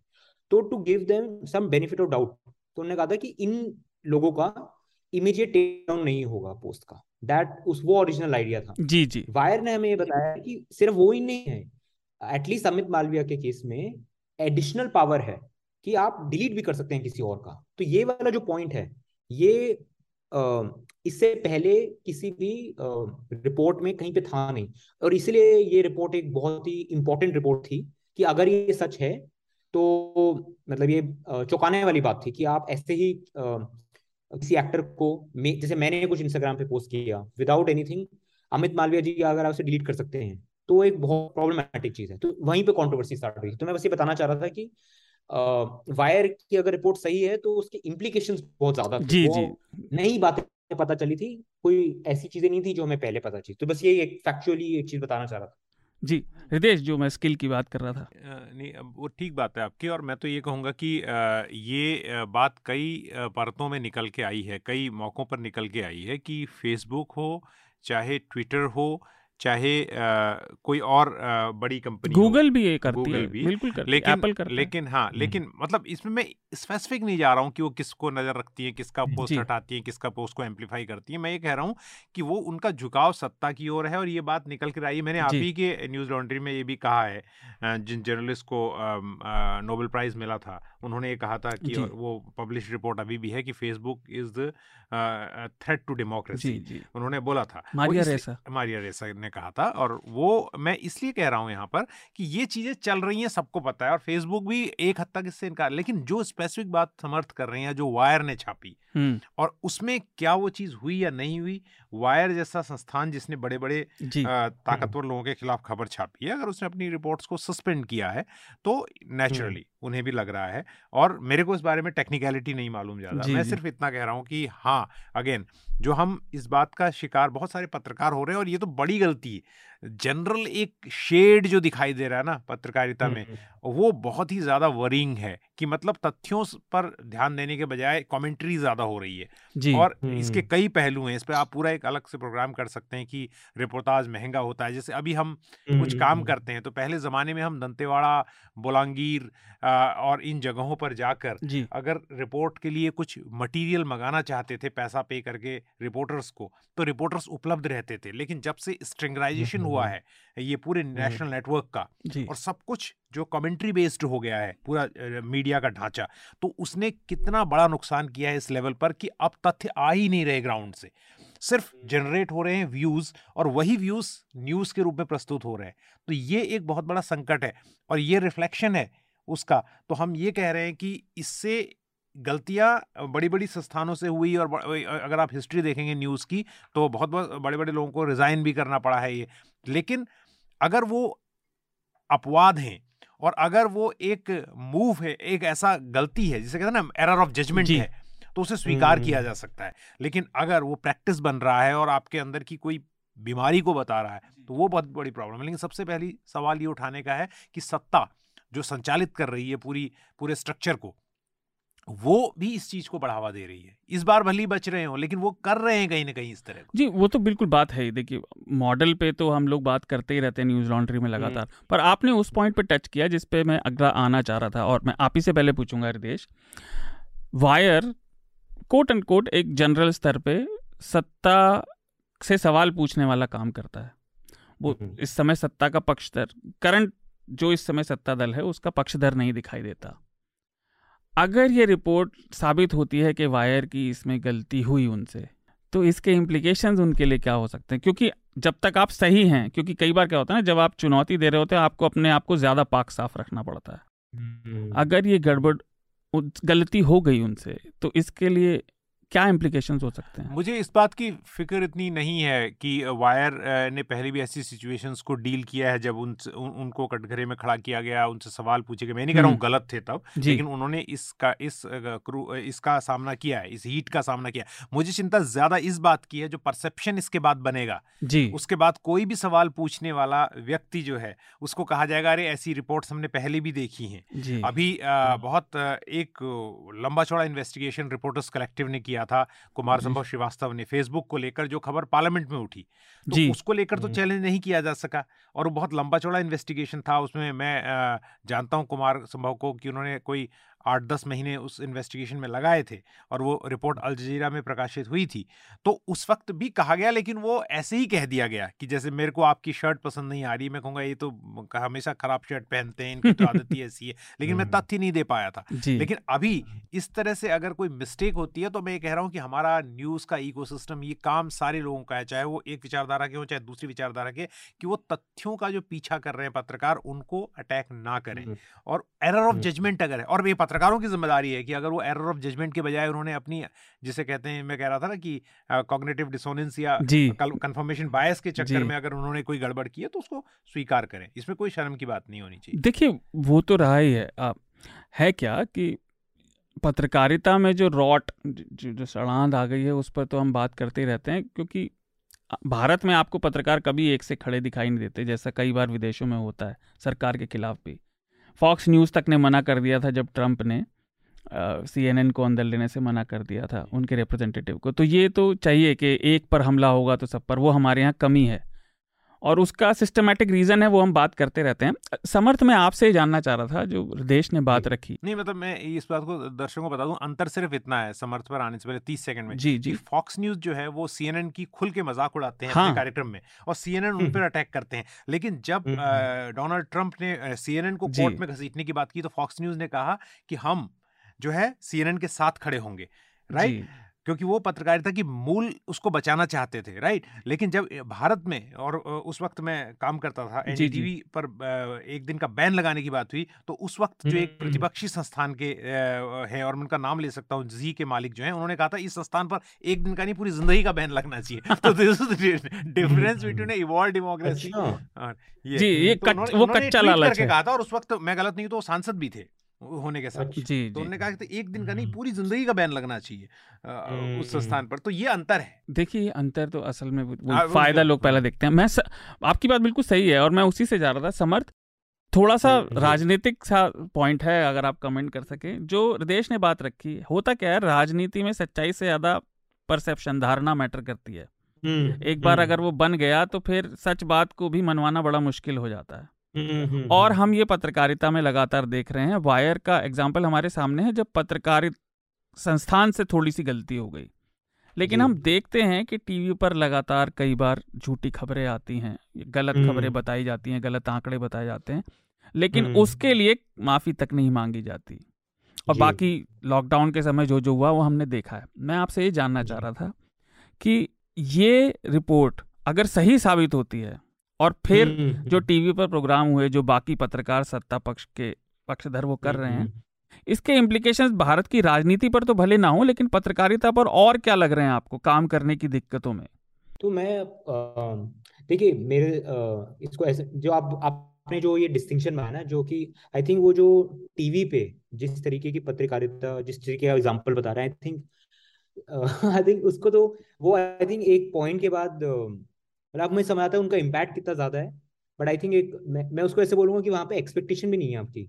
यू नो जैसे वायर से और द एक कारण आई थिंक जहाँ पे क्रिटिसिज्म भी हो रहा है जो बातें हो रही हैं बिकॉज़ आई थिंक वो इसलिए है क्योंकि आपकी उम्मीद ज़्यादा है कि अच्छा यहाँ तो अच्छी पत्रकारिता हम देखेंगे।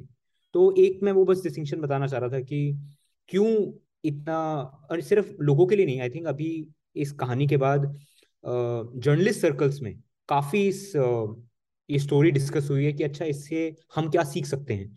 और मैं तो ये कहूँगा राधा दिन जैसे इनकी वायर ने कुछ किया है इससे हमें समझना चाहिए कि अच्छा हम अपनी आ, हम क्या सीख सकते हैं इससे अपने काम में? तो जो आप पॉलिटिकल और जो आप रेमिफिकेशन की बात कर रहे हैं अब इसमें भी काफ़ी डिबेट चल रहा है कि आ, मैं अपने आपको व्यू बताता हूँ। मुझे ऐसा लगता है कि जी, कल जी. को अगर आप अच्छी कहानी करेंगे ठीक है फैक्ट वे जैसे अभी हृदेश ने एग्ज़ाम्पल दिया मैं कह रहा हूँ कि कहानी अगर बुलेट प्रूफ है उसमें फैक्ट्स हैं और आपने फैक्ट डॉक्यूमेंट्स हैं यू नो कोई भी आप स्टोरी करेंगे तो हमेशा हमने देखा है सरकार हो, चाहे वो एक बड़ी कंपनी हो, दे, वो आपकी रिपोर्ट को गलत बताने के लिए सब कुछ करेंगे, जो भी है। बट मुझे ये मानना है, अब ये बिलीव कह लो आप, कि जो भी है कि एक अच्छी खबर अगर आप अच्छे से करें तो उसकी जो वैल्यू होती है वो स्टिक करती है पब्लिक स्फेयर में। बट अगर आप, इसलिए मैं तो हमेशा कहता हूँ कि पत्रकारिता में जो प्रोसेस होता है, जिस तरीके से आप वो खबर लेके आए एज अ जर्नलिस्ट मैं उसी पे कंट्रोल कर सकता हूँ। तो अगर हम प्रोसेस को कॉम्प्रोमाइज नहीं कर सकते, खबर छपने के बाद क्या हो रहा है, क्या नहीं हो रहा है, वो बात की बात है। तो कंसर्न अभी ये है, जो मुद्दा है अभी, कि क्यों एक रिस्पेक्टेड वायर जैसे एक रिस्पेक्टेड न्यूज़ ऑर्गेनाइजेशन में प्रोसेस क्यों कॉम्प्रोमाइज हुआ? आप समझ रहे हैं मेरी बात कि ये जी जी। पत्रकारिता में सौ चीज़ें हैं जिसकी वजह से हम मतलब डिस्कस परेशान हो सकते हैं उसके बाद क्या होता है। बट मेरा कंसर्न एज अ खुद मैं एक रिपोर्टर हूँ। सवाल यही है कि प्रोसेस क्यों कॉम्प्रोमाइज हुआ? और अगर आप देखेंगे बाकी अगेन आप सही कह रहे हैं बाकी वायर की जब रिपोर्ट आएगी कि उन क्या हुआ उनका खुद का आ, हमें तब ज़्यादा पता चलेगा। बट मेरे लिए process is the biggest issue right now Samarth मैंने जो परसेप्शन और सच्चाई वाली बात बोली मैंने इसलिए पूछी पूछी कि हाँ होता क्या है? आपने हमने किसी भी संस्थान ने एक रिपोर्ट पब्लिश की जो सही है बिल्कुल है ना? बिल्कुल। तो हाँ उसको कितना ही रिफ्यूट किया जाए आपके पास खड़ा होने के लिए आपकी रिपोर्ट की सच्चाई है वेरिफिकेशन है उसका। लेकिन जब ऐसा नहीं होता तो वो हमारे पास हम्म। वो बैकिंग चली जाती है। मैंने आपसे वो पूछा इसलिए था क्योंकि आपने बताया आपने उस पर आर्टिकल लिखा है आपने इस विषय को दस दिन से पिछले दस बारह दिनों से हाँ, हाँ। विस्तार से जांचा। तो आप हमारे श्रोताओं को बताइए कि आपको उसमें जितनी जानकारी आपके पास है उसमें क्या क्या हम्म। दिक्कतें मिली दोनों तरफ़ से कि दिक्कतें थी क्या असल में? गलती कहाँ हुई? आप पूरी तरह से नहीं बता तो सकते लेकिन जितना आपने देखा है अभी तक। एक काम करता हूँ बिकॉज़ ये आ, इसमें आर्टिकल इसके बाद हम शायद कहीं लिंक कर सकें। मैं आपको ब्रीफ में एक दो चीज़ें बताता हूँ बिल्कुल। जिससे आई थिंक प्रॉब्लम मतलब सारा तो बहुत लंबा इशू हो जाएगा। जी, जी, जी. मैं ब्रीफ में बताऊँगा। तो कहानी शुरू कैसे हुई? कहानी शुरू हुई कि 6 अक्टूबर को वो जो आपने स्टार्टिंग में बताया था वो इंस्टाग्राम के इस अकाउंट के आ, वो पोस्ट दो मिनट के अंदर डिलीट हो गई। जी. तो उन लोगों ने वायर को अप्रोच किया बताने के लिए कि हमारे साथ ये दिक्कत हुई है। वायर ने उसमें स्टोरी पब्लिश करी छह अक्टूबर को।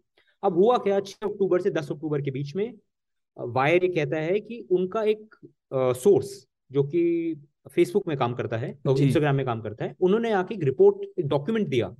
जिस डॉक्यूमेंट में क्लियरली लिखा हुआ था कि अमित मालविया उसमें अमित मालविया का नाम था वो बेसिकली रिपोर्ट थी कि डिलीट कैसे हुई वो पोस्ट उसके जो ऑटोमेटिक कंप्यूटर जनरेटेड रिपोर्ट है उसका एक कॉपी वायर के पास था। जी। और उसमें लिखा हुआ था पोस्ट डिलीट हुई इतने बजे और अमित मालविया ने रिपोर्ट करी है पोस्ट और अमित मालविया ने रिपोर्ट करी तो कोई मॉडरेशन की ज़रूरत नहीं है ऑटोमेटिक डिलीट कर दो। तो वो एक आपके पास डॉक्यूमेंट था। तो अब दिक्कत कहाँ से चालू हुई जो मैंने अपनी रिपोर्ट में लिखा है जी। आप जैसे ही आपके पास डॉक्यूमेंट आता है आपको पहला दिमाग पहला सवाल जो मैं पूछता मैं देखता कि अच्छा इसके अंदर लिखा है सवा पाँच बजे ये पोस्ट अपलोड की गई और डिलीट हो गई। वो डॉक्यूमेंट में लिखा हुआ है। मैं जाके जो जिस बंदे की पोस्ट डिलीट हुई है मैं उससे आगे सवाल पूछता अच्छा आप बताइए आपने पोस्ट कब करा था इंस्टाग्राम पे? और मैंने ये पूछा उस बंदे से जब वायर की रिपोर्ट आई। तो वो बोल रहा है कि मैंने ये पोस्ट दो बजे से चार बजे के बीच में डाला था। जी. और साढ़े तीन बजे तक तो मैं किसी को ईमेल भी कर चुका था कि मेरी पोस्ट डिलीट हो गई। तो आप देख रहे हैं यहाँ पे क्या हुआ है। जो डॉक्यूमेंट है उसको आप कोरोबोरेट करेंगे किसी दूसरे सोर्स के साथ। यू नो यही नहीं यू नो कि एज अ जर्नलिस्ट आपके पास कभी भी कोई कागज़ आए कागज़ की बात नहीं है कोई भी इंफॉर्मेशन आए तो आप हमेशा कोशिश करते हैं कि मैं उसको वेरीफाई कैसे करूँ? ये इन्फॉर्मेशन कोई दूसरा बंदा भी मुझे बता रहा है क्या? तो मैं वो बताना चाह रहा हूँ कि बहुत ही बेसिक एक सवाल था जो शायद वायर ने पूछा ही नहीं। जिसकी वजह से जो डॉक्यूमेंट की ऑथेंटिसिटी है कि ये डॉक्यूमेंट सही है कि नहीं है जो हम प्रोसेस फॉलो कर सकते थे वो नहीं हुआ। अब इसका मतलब ये नहीं है कि यहाँ पे मतलब मैं ये कहना चाह रहा हूँ कि हो सकता है कुछ हो आप समझ रहे हैं बट ये डॉक्यूमेंट एज अ जर्नलिस्ट हमारा काम है कि डॉक्यूमेंट अगर कोई आया है तो हम उसको अच्छे से प्रोसेस करें। वो एक चूक मैं आपको बता रहा हूँ जो जैसे जो मैंने कल अपने आर्टिकल में लिखी थी जी। कि जो रह गई। तो ये एक एग्जांपल है ऐसे और एग्जांपल्स हैं समर्थ ईमेल पे बहुत चर्चा हुई थी। एक चीज़ हाँ और और उसके बाद मैं हृदय से पूछूँगा। एक हाँ ये कि उन्होंने वायर ने शुरू में एक फैक्ट चेकर भी बताए थे जो उन्होंने किए जिन्होंने बाद में ट्विटर पर भी कहा कि मेरा नाम हटा दीजिए और हम इस रिपोर्ट हाँ से एसोसिएटेड नहीं हैं। उसके बारे में अगर आप हमारे श्रोताओं को कुछ बता सकें ये कैसे अगर उन्होंने किया नहीं जितना मुझे समझ आता है बाहर से और बहुत ही मेरी तो उनसे डायरेक्ट बात हुई। जी। उनका नाम है कनिष्क करण वो एक साइबर सिक्योरिटी रिसर्चर है। तो अगेन मैं आपको हल्का सा इसमें कॉन्टेक्ट देना पड़ेगा कि ये रिसर्चर ये कंट्रोवर्सी आई कहाँ से? तो कंट्रोवर्सी यहाँ से आई थी कि जब आपने बताया कि ये जब मेटा मेटा जो पेरेंट कंपनी इंस्टाग्राम की उन्होंने जब रिबर्टल्स चालू करे कि ये रिपोर्ट गलत है तो वायर ने एक ईमेल का स्क्रीनशॉट पब्लिश किया कि एक ईमेल है जो कि इंटरनली जो उनके पॉलिसी कम्युनिकेशंस के हेड हैं मेटा के एंडी स्टोन उन्होंने एक भेजा है ईमेल अब फिर मेटा ने वापस आके बोला कि ईमेल गलत है ये फेक ईमेल है ये फ्रॉड है। तो फिर लोगों ने अब हम सबके दिमाग में सवाल था कि भाई हम किसकी किसकी बात माने? एक तरफ़ एक कंपनी है एक तरफ़ वायर है एक कह रहा है कि ईमेल सच है एक कह रहा है ईमेल गलत है तो कैसे पता लगाएँ? तो इसलिए टेक्नोलॉजी होती है जिससे आप वेरीफाई कर सकते हैं कि ईमेल सही है कि नहीं। अब उस टेक्नोलॉजी में नहीं जाते हैं हम मुद्दे पे आते हैं। जी जी। तो वायर ने क्या किया उन्होंने बोला ठीक है आप हम पे मत विश्वास करिए हम क्या करेंगे हम एक प्रोसेस है ये टेक्नोलॉजी यूज़ करके ये ईमेल वेरीफाई करके दिखाएँगे। तो उन्होंने क्या किया एक वीडियो बनाया वो वेरिफिकेशन प्रोसेस का और उन्होंने बोला हमने ये वीडियो दो इंडिपेंडेंट एक्सपर्ट्स को दिखाया कि अब आप बताएँ कि ये आपको मेथड ठीक लग रहा है कि नहीं। और फिर उन्होंने अपनी रिपोर्ट में आई थिंक वो पंद्रह अक्टूबर को शायद छपी थी उसमें उन्होंने दोनों एक्सपर्ट्स के ईमेल स्क्रीनशॉट्स डाले बिना उनका नाम हटा के कि इन दो एक्सपर्ट्स ने हमारे मेथड को अप्रूव करा है। और उसके बेसिस पे वायर ने बोला कि देखिए हमारे पास प्रूफ है कि ईमेल फ्रॉड नहीं है फेसबुक झूठ बोल रहा है। तो ये था बैकग्राउंड हुआ ये कि ये ट्यूसडे या वेंसडे को अभी जी। जो एक रिसर्चर है उनमें उनको ये पता चला कि तो कनिष्क जो है कनिष्क को ये पता चला कि उनको ओरिजिनल मेल दिखा जो वायर जिसमें नाम छुपा हुआ था, उनको बाद में पता चला एक्चुअली इंटरनली उनका नाम दिया गया था वायर के एडिटर को कि इन्होंने मेल अप्रूव किया है, जबकि वो तो छुट्टी पे थे उस वक्त। वो वियतनाम में छुट्टी पे थे वायर इन्होंने रीच आउट किया था कि आप वेरीफाई कर सकते हैं कि नहीं, उन्होंने मना कर दिया था क्योंकि वो अवेलेबल नहीं थे। तो जब उनको ये बात पता चली कि मेरे नाम पे वायर के एडिटर को ये लग रहा है कि ईमेल अप्रूव हुआ है तो उन्होंने ज़रूरी समझा कि वो वायर को इन्फॉर्म करें सबसे पहले कि देखिए मुझे मेरी जानकारी में आया है कि मेरे नाम से आपने रिपोर्ट छापी है तो वो मैं बंदा नहीं हूँ कौन है मुझे नहीं पता है। यहाँ पे किसी ने मिसयूज किया है मेरे नाम का। और उन्हीं के रेवल्यूशन के बाद वायर ने डिसाइड किया कि हम इंटरनल इन्वेस्टिगेशन करेंगे।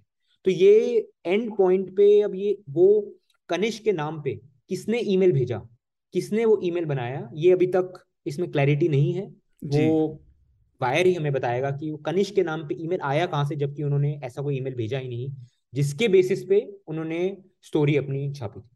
तो वही मैं कह रहा हूँ कि मतलब ये जो पूरी बात समर्थ ने बताई उससे एक बात स्पष्ट निकलती है कि अगर वायरस एक इसका कोई संतोषजनक उत्तर नहीं दे सकता और जैसा समर्थ कह रहे हैं कि उनका इन्वेस्टिगेशन ये कह रहा है कि ये गलती उनसे हुई है तो ये नुकसान वायर का कितना हुआ है ये चिंता करने के बजाय हमें इस बात की बड़ी चिंता करनी है कि ये नुकसान उन पत्रकारों का है जो लगातार चैलेंज कर रहे हैं गवर्नमेंट को। आपकी एक छोटी सी मिस्टेक ये वायर को समझनी चाहिए। छोटी तो मैं नहीं बोलूँगा मैं ये सब में विड्रॉ करता हूँ। उनकी ये मिस्टेक जो है एक मिस्टेक जो है वो कई पत्रकारों पर भारी पड़ने वाली है तो इसलिए जो फाइन प्रिंट पढ़ने की बात हम करते हैं या डबल चेक करने की या क्रॉस वेरीफाई करने की बात जो समर्थ कह रहे हैं वो पत्रकारिता में कितना ज़रूरी है? और वो भी तब जब जो ये पूरा संस्थान है बहुत अनुभवी पत्रकारों द्वारा नेतृत्व तो इनका मतलब है। पत्रकारिता मुश्किल भी होती जा रही है। मैं एक पॉइंट ज़रूर कहना चाह रहा था कि अगर मुझे किसी पर राजनेताओं और पुलिस वालों से भी कम विश्वास है वो है कॉरपोरेट लोग। तो इस हम्म, मामले में हम्म। भरोसा किस पे किया जाए बड़ा मुश्किल है व्यक्तिगत तौर पर मेरे लिए। और एक चीज़ जो मुझे समझ आई हो सकता है मैं बिल्कुल गलत हूँ और अगर आप उससे ठीक करके विषय को बंद करना चाहें हृदय तो बिल्कुल करिएगा। कई बार क्या होता है रिपोर्ट में भी हम अपने बायस जैसा आपने कहा ना कॉन्फर्मेशन बायस लिए रहते हैं हमें लगता है रिपोर्ट अच्छी है। तो कई बार हम उसे उतना स्क्रूटनाइज नहीं करते जिसे हम करेंगे जो रिपोर्ट हमारे रुचि के स्तर की नहीं होगी। उस विषय की नहीं होगी। क्या ऐसा भी हो सकता है या इससे कैसे बचा भी जाए पत्रकारिता को? मेरी जैसे नए नए पत्रकारों को आप बताएँ सर मैं आप नए तो नहीं है लेकिन मैं आपको ये बता सकता हूँ कि आ, हर खबर जब आती है तो रिपोर्टर का और खासतौर से इन दिनों के माहौल में बहुत ज़्यादा अपना एक इंक्लिनेशन होता है। वो रिपोर्ट को वैसे देखना चाहता है। जैसे मिसाल के तौर पर मैं पर्यावरण कवर करता हूँ राइट? तो अब मैं मेरी ये रहता है कि मतलब पर्यावरण का विनाश कम से कम हो। प्रधानमंत्री केदारनाथ जा रहे हैं और मुझे केदारनाथ के बारे में मतलब मैं बहुत विनम्रता से कह रहा हूँ कि थोड़ा बहुत पता है क्योंकि मैंने काफ़ी काम किया उस इलाके में। अब वहाँ पर ऑलरेडी इन्वायरमेंट का बहुत डिजास्टर हो रहा है तो अभी मुझे खबर मिल रही है कि वो रोप वे बनाना चाहते हैं गौरीकुंड से लेकर केदारनाथ धाम तक राइट मुझे तो वो पता नहीं था। हाँ वो रोपवे बनाना चाहते हैं और कम से कम घोषणा कर रहे हैं। तो ऐसी रोपे रोपवे बनाने की जो एक बात है गौरसो बुग्याल जो है जोशीमठ के पास यहाँ बद्रीनाथ के इलाके में वहाँ भी बात चल रही है लेकिन वहाँ बहुत पेड़ कटेंगे। मुझे लगता है अब यहाँ कितने पेड़ कटेंगे ये तो जाके पता करना पड़ेगा जब उसका आएगा उसकी रिपोर्ट आएगी उसका प्लान आएगा। लेकिन मेरी इंक्लिनेशन क्या होनी चाहिए कि तुरंत मैं उस रोपवे का विरोध करूँ या ये पता करूँ कि दुनिया भर में ऐसे संवेदनशील इलाकों में कितने रोपवे बने हैं और क्या वो सस्टेनेबल रहे हैं और कॉस्ट बेनिफिट एनालिसिस क्या है? जी। राइट पर्यावरण के साथ और जो बाकी जो डेवलपमेंटल एक्टिविटीज़ और रोज़गार और ये सब क्या है? और जो मेरा मोटा पहला अनुमान है उसमें यही आएगा कि रोपवे नहीं बनना चाहिए। लेकिन कम से कम मैं इस प्रोसेस से तो गुजरूं जो समर्थ कह रहे थे। उसके बजाय अगर मैं ऐसी मिस्टेक करता हूँ कि चार ऐसे एक्टिविस्ट को पकड़ता हूँ जो पर्यावरण के नाम पर कहेंगे नहीं बनना चाहिए और उसी को पेश कर देता हूँ तो वो भी एक भले ही उसको लेके कोई ऐसा विवाद नहीं होगा क्योंकि उसमें कोई मेटावर्ग कोई जोकाबर्ग और कोई अमित मालवी नहीं है तो स्टोरी को इतनी महत्व नहीं मिलेगा। लेकिन उसमें भी पर्यावरण और लोगों की चिंता है। तो वो भी एक तरह की बेईमानी होगी। तो ये मैं कह रहा हूँ कि इस मूलभूत चीज़ का जो है अभी अभाव दिखाई देता है। अपने ओपिनियंस में भी नम्रता हमें बरतनी चाहिए। हम्म। एक छोटा सा विषय और उस पर थोड़ा थोड़ा अपना पॉइंट रख के फिर हम रिकमेंडेशंस की तरफ़ बढ़ेंगे। बिल्किस बानो के केस में इस हफ़्ते अपडेट जैसा ये आया। कई लोगों ने ये भी कहा कि इस मामले से याचिकाकर्ताओं का कुछ लेना देना नहीं है कोर्ट में पर केंद्रीय मंत्री संसदीय मंत्री जी का बयान ज़्यादा गड़बड़ रहा कि देखिए प्रोसेस फॉलो हुआ है और उनका बिहेवियर अच्छा था, जबकि ये भी आया कि उनमें से एक व्यक्ति जो परोल पे बाहर था, उस पर फिर से एक फिर से एक इसी तरह के मामले का छेड़खानी का शायद आरोप लगा। समर्थ में पहले आपसे पूछना चाहता हूँ कि राजनीति की ये कोट अनकोट बेशर्मी जब हम इस पर बात कर रहे थे, तब हृदय को याद होगा, मैंने कहा था, और मेरे मन में वो बात फिर से आ रही है कि आप व्यक्ति की तरह सोचिए कि उस महिला के साथ इतना सब कुछ बुरा हुआ, उसकी माँ के साथ हुआ, और दोनों एक दूसरे के आमने सामने थे, उसकी बच्ची को मारा गया। उसके बावजूद भी हमारे नेता ये कहने से शर्माते नहीं हैं। तो समर्थ, पहले आपकी, ये राजनीति के लिए अच्छा संकेत तो नहीं है, लेकिन इससे बदलने का और तरीका क्या है? आप क्या सोचते हैं इसके बारे में? आपके सर्कल में भी क्या इस पर डिस्कशन हुए? इन जनरल क्या व्यूज़ हैं लोगों के इसको लेकर? सरकार के रुख को लेकर और रिहाई को लेकर? हम्म, देखिए इसमें मतलब ऑनेस्टली मैं मेरा इसमें कुछ इन्फॉर्म्ड व्यू नहीं है। मैं मतलब जो ये कहना चाहूँगा कि ये देखिए ये तो क्लियर कट इनजस्टिस वाली बात है यहाँ पे। मतलब इसमें दो मतलब एज अ सिटीजन आप भूल जाइए कि मैं एज अ पत्रकार या वो सब आप हटा दीजिए। मैं तो एज अ सिटीजन बोलूँगा कि जो पूरा चीज़ है you just it injustice is the only thing जो आपको दिखता है यहाँ पे कि ये क्यों हो रहा है क्या हो रहा है। बट इसके अलावा ऑनेस्टली मतलब मेरे मेरे पास कुछ इसमें लेकिन बोलने के लिए है नहीं। हाँ ठीक है ठीक है धन्यवाद समर्थ लेकिन समर्थ ने सिर्फ़ एक लाइन कही और मुझे बहुत खुशी है वही क्रक्स है पूरा। तो लोग इसलिए और मैं कोई हिंसा को जस्टिफाई नहीं कर रहा हूँ। जब मुझे मुझे पॉलिटिकल साइंटिस्ट जितने भी हमारे सीनियर हैं उन्होंने बताया कि लोग हिंसा इसलिए नहीं करते हैं क्योंकि वो भूखे होते हैं। लोग हिंसा इसलिए करते हैं जब उन्हें लगता है उनके साथ इनजस्टिस हो रहा है। मैं ये नहीं कर रहा हूँ जो लोग हिंसा कर रहे हैं सब इसी वजह से उनके साथ इनजस्टिस बिल्कुल हो रहा है। मैं ये बता रहा हूँ कि ये एक हमें एक मोरालिटी और एक समाज में जो कहते हैं रूल ऑफ़ लॉ का वो है। तो बिल्किस बानो के साथ जो हुआ उस पर बहुत सारे लोग जो असहमति रखते हैं जो मुस्लिम कट्टरवाद के खिलाफ बोलते हैं वो जस्टिस की वजह से उसका समर्थन कर रहे हैं क्योंकि उस महिला के साथ जो वो इनजस्टिस था। और ये कहना कि इनका व्यवहार बदला है। अभी हमें रिपोर्ट्स आई इंडियन एक्सप्रेस में भी छपी थी कि एक हज़ार दिन तो आप बाहर रहे आप जी, लेकिन उसके बाद भी ये कहना कि इनका व्यवहार सुधर गया है और सबको मालूम है कि केंद्र सरकार ने की सहमति से उसके बाद कोर्ट में दिया गया कि उसको उनको छोड़ा गया है।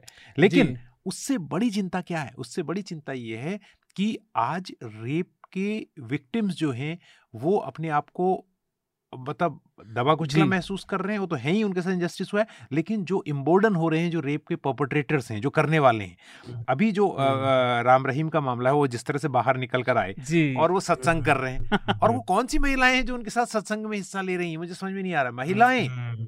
उनके सत्संग में बैठी हुई तो हैं। मेयर भी थी शायद भाजपा नहीं वो तो उनसे आशीर्वाद लेने गई क्योंकि उन्हें चुनाव लड़ना हो सकता है राइट लेकिन वो महिलाएँ जिनका कुछ लेना घरेलू महिलाएँ उनसे आशीर्वाद ले रही हैं। कितना मतलब एक अजीब सी स्थिति है। अभी एक व्यक्ति जो एनसीआर में एक महिला के साथ बदसलूकी और गाली गलौज के मामले में जेल गए थे वो बाहर आ रहे हैं उनका फूल मालाओं से स्वागत हो रहा है। He is not a culprit of rape but he was very indecent to a woman है? तो ये नॉर्मेलिटी जो है ये बड़ी बड़ी चिंता के विषय हम छोटी छोटी चीज़ों को ना देखें बड़ी चीज़ मैंने कहा बिल्किस के हत्यारों का बाहर आना बहुत बड़ी बात है। लेकिन उससे भी बड़ी बात है उसका एक्स्ट्रापोलेट होना मतलब उस चीज़ का वैसे ही पूरे समाज में उसका अक्स दिखाई देना। नहीं मैं तो इसे बड़ी बात नहीं मानता हूँ हृदय आपने जो राम रहीम वाली बात की उससे मैं आखिर में लाना चाहता हूँ अच्छा हुआ। ये तो बड़ा हम्म। अजीब सी बात है कि वो व्यक्ति मल्टीपल बलात्कार हत्याओं में आरोपी एक पत्रकार ये दंगाई है हाँ? जिन्होंने बलात्कार किया और बाहर आ गए। यहाँ एक सो कॉल्ड गॉडमैन है हम्म। जो बड़े ही आराम से। अपने मठ के अंदर दुराचार कर रहा है हाँ। वो बाहर आ रहा है लोग उसके सत्संग में हिस्सा ले और ये सब कन्विक्ट हैं अब मैं आपसे ये पूछना चाह रहा था एक मैंने देखा और वो बिल्किस बानो के पक्ष के विरोध में ही बोल रहे थे व्यक्ति मैं नाम नहीं लूँगा वो कह रहे थे भाई वो सुप्रीम कोर्ट चली जाए लड़ाई लड़ें और मैं अगर बनजोत रुकती तो मैं उनसे सवाल पूछता क्योंकि एक महिला से सवाल कहीं ज़्यादा मायने रखता है इतनी लंबी 2002 की घटना के बाद लंबी लड़ाई के बाद उन्हें न्याय मिला, बिल्किस को। उनकी जैसे तैसे मैं कल्पना भी नहीं कर सकता, जीवन शुरू हुआ। अब फिर से वो लोग उनके गाँव में रह रहे हैं और लोग आर्ग्यूमेंट देख रहे हैं, ये लड़ाई फिर करो। ये लड़ाई कब तक? आखिर कोई व्यक्ति, कोई भी पीड़ित कब तक समाज से लड़ सकता है? और भंजोत से मैं पूछता क्योंकि वो महिला होती, पर आपने भी रिपोर्टिंग में और इस तरह की जगहों से आपने खूब रिपोर्टिंग की है, छत्तीसगढ़ से भी। कहीं ना कहीं जाके इंडिविजुअल व्यक्ति टूट जाता है तो इसका इलाज क्या है? ये केवल समाज में निराशा ही पैदा करेगा और क्या कर सकता है? मैंने जितना अनुभव किया और मैंने जो उपन्यास भी लिखा है उसमें एक सत्ता में बैठा हुआ व्यक्ति सत्ता का मतलब जो पावरफुल व्यक्ति है वो कस्टडी में एक महिला के साथ उसका एक करेक्टर है जो रेप करता है। वो एक काल्पनिक उपन्यास है राइट और लेकिन वहाँ पर जो मैंने स्थितियाँ देखी हैं तो ऐसी ज़रूर ऐसी स्थितियाँ हैं वहाँ पर जहाँ लोग सत्ता का प्रयोग जो है महिलाओं का क्योंकि देखिए हम एक ऐसी सोसाइटी में रह रहे हैं और ये बात हम पहले भी डिस्कस कर चुके हैं जहाँ हम प्यूनिटिव रेप एक हिस्सा रहा है। मतलब अगर मैंने किसी के साथ दुराचार कर दिया तो वो मेरी माँ बहनों के साथ बलात्कार करके मुझे सजा देना ये समाज हमारा ऐसा रहा है। ऐसी फ़िल्में हमने बनती हुई देखी हैं और क्या हाँ? है? किसी घर से महिला उठा लाओ और उसके साथ रेप करो।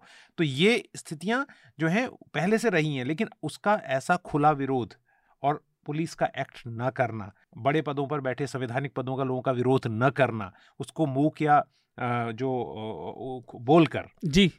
वाणी से समर्थन देना ये एक गिरते हुए और डिकेडेंस सोसाइटी का एक अक्स है ये मैं कहना चाहता हूँ। मुझे बिल्कुल विषय को ख़त्म करते हैं कि मुझे ये बात बिल्कुल बचकानी लगी थी कि भाई वो व्यक्ति लड़ाई कब तक लड़ेगा? वो ज़िंदगी भी जिएगा या नहीं? आप अन्याय जो मैंने उस दिन बात कही थी वो बार बार मेरे दिमाग में आती है। आप अपने अपने जीवन में एक मिनट सोचिए क्या आपके आप साथ अन्याय हुआ। की छवि क्या है? यहाँ पर हर मिनट हर दो मिनट या पाँच मिनट जो भी आंकड़ा है बाहर अगर आप जो दोस्त जाते हैं घूम के आते हैं बताते हैं ऐसी छवि खराब हो रही है कि जैसे यहाँ हर वक्त यही हो रहा है। महिलाओं के साथ बलात्कार ही हो रहे हैं। तो ये खबरें जब बाहर जाती हैं और ये ग्लोबल वर्ल्ड है और एक मिनट में कोई ट्वीट करता है उसे अमेरिका से लेकर यूरोप से लेकर पूरी दुनिया में देखा जा सकता है। जी। तो वो ए, मैं बोल रहा हूँ हम क्या मतलब बना रहे हैं? जब वो आंकड़ा बन जाता है तो फिर वो आंकड़े को डिनाई किया जाता है। समर्थ आपको इस पर अंत में कुछ कहना है? नहीं मेरे को अभी कुछ नहीं कहना है इस पे। ठीक है। हाँ आ, तो हाँ। अब चर्चा को यहीं विराम देते हैं। रिकमेंडेशंस की तरफ़ बढ़ते हैं। आ, समर्थ हमारे श्रोताओं के जीवन को बेहतर करने के लिए हम्म। आपके पास कुछ रिकमेंडेशन हैं कोई, कोई भी रिपोर्ट फ़िल्म सीरीज़ जो भी किसी भी तरह का कंटेंट कोई तस्वीर। मैं हाँ मैं नेटफ्लिक्स पे एक एक सीरीज़ है एक्सप्लेन करके। उसका हम्म। भी वो मुझे काफ़ी इंटरेस्टिंग लगती है उसमें। उसका सीज़न टू अभी रिसेंटली आया था। क्योंकि काफ़ी इंटरेस्टिंग इश्यूज़ पे वो बहुत अच्छे मिनी डॉक्यूमेंट्रीज बनाते हैं। okay. तो अभी उसका मैं सीज़न टू बस देखना चालू किया है। तो एक तो वो है और एक आर्टिकल मैं रेकमेंड करना चाहूँगा मैंने अभी अभी पढ़ा वो वो किताबों के बारे में था कि जो बेस्ट सेलर की लिस्ट बनती है जी। uh, अभी इनफैक्ट हम स्टार्टिंग में आंकड़ों की भी बात कर रहे थे जी। तो वो बेस्ट सेलर की लिस्ट बनती कैसे है? और उसमें यू नो ग्लोबली जैसे New York Times best selling list है तो उसके जो बिहाइंड द सीन्स जो मतलब बहुत ही इंटरेस्टिंग था मुझे लगता था कि जो किताब ज़्यादा बिकती है उसको बेस्ट सेलर बोलते हैं बट ऐसा होता नहीं है। उसमें पेपर बैक है वो हार्ड कवर है तो बहुत सारी चीज़ें होती हैं जिसकी वजह से वो नंबर जैसे बन के आता है। तो वो एक पब्लिक बुक्स करके एक वेबसाइट है उस पर आर्टिकल अभी आया था।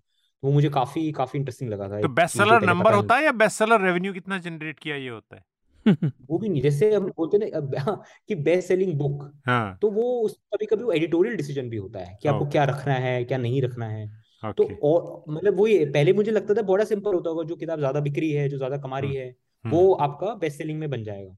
बट ऐसा है नहीं। तो वही एक और ये न्यूयॉर्क टाइम्स के जो लिस्ट बनती है उस पर काफ़ी डिस्कशन था। इंडिया में मैंने नहीं देखा है एग्जैक्टली exactly कैसे होता है बट तब भी एक सोचने वाली बात है कि और वो उससे बता रहे थे कि उस लिस्ट की वजह से कैसे और उसके इम्प्लीकेशन इंडिया में भी दैनिक जागरण में एक लिस्ट छपती है यार सर नहीं नहीं हंसने की बात नहीं है। एक लिस्ट छपती है उसके बारे में हम पूरा इन्फॉर्म्ड भी हो जो जी। नहीं नहीं दैनिक जागरण कहीं ज़्यादा बड़ा अखबार है न्यूयॉर्क टाइम्स से। आप देखिए सर्कुलेशन जितनी जनसंख्या अमेरिका की है पूरे की उसकी तो यूपी और एमपी हाँ, मिला के है। अमेरिका की जनसंख्या जो है वो करीब चालीस करोड़ है और हमारी जनसंख्या कोई चौदह सौ करोड़ के आसपास। जी, जी तो इस साल हम चीन से आगे निकल जाएँगे एकदम नंबर वन।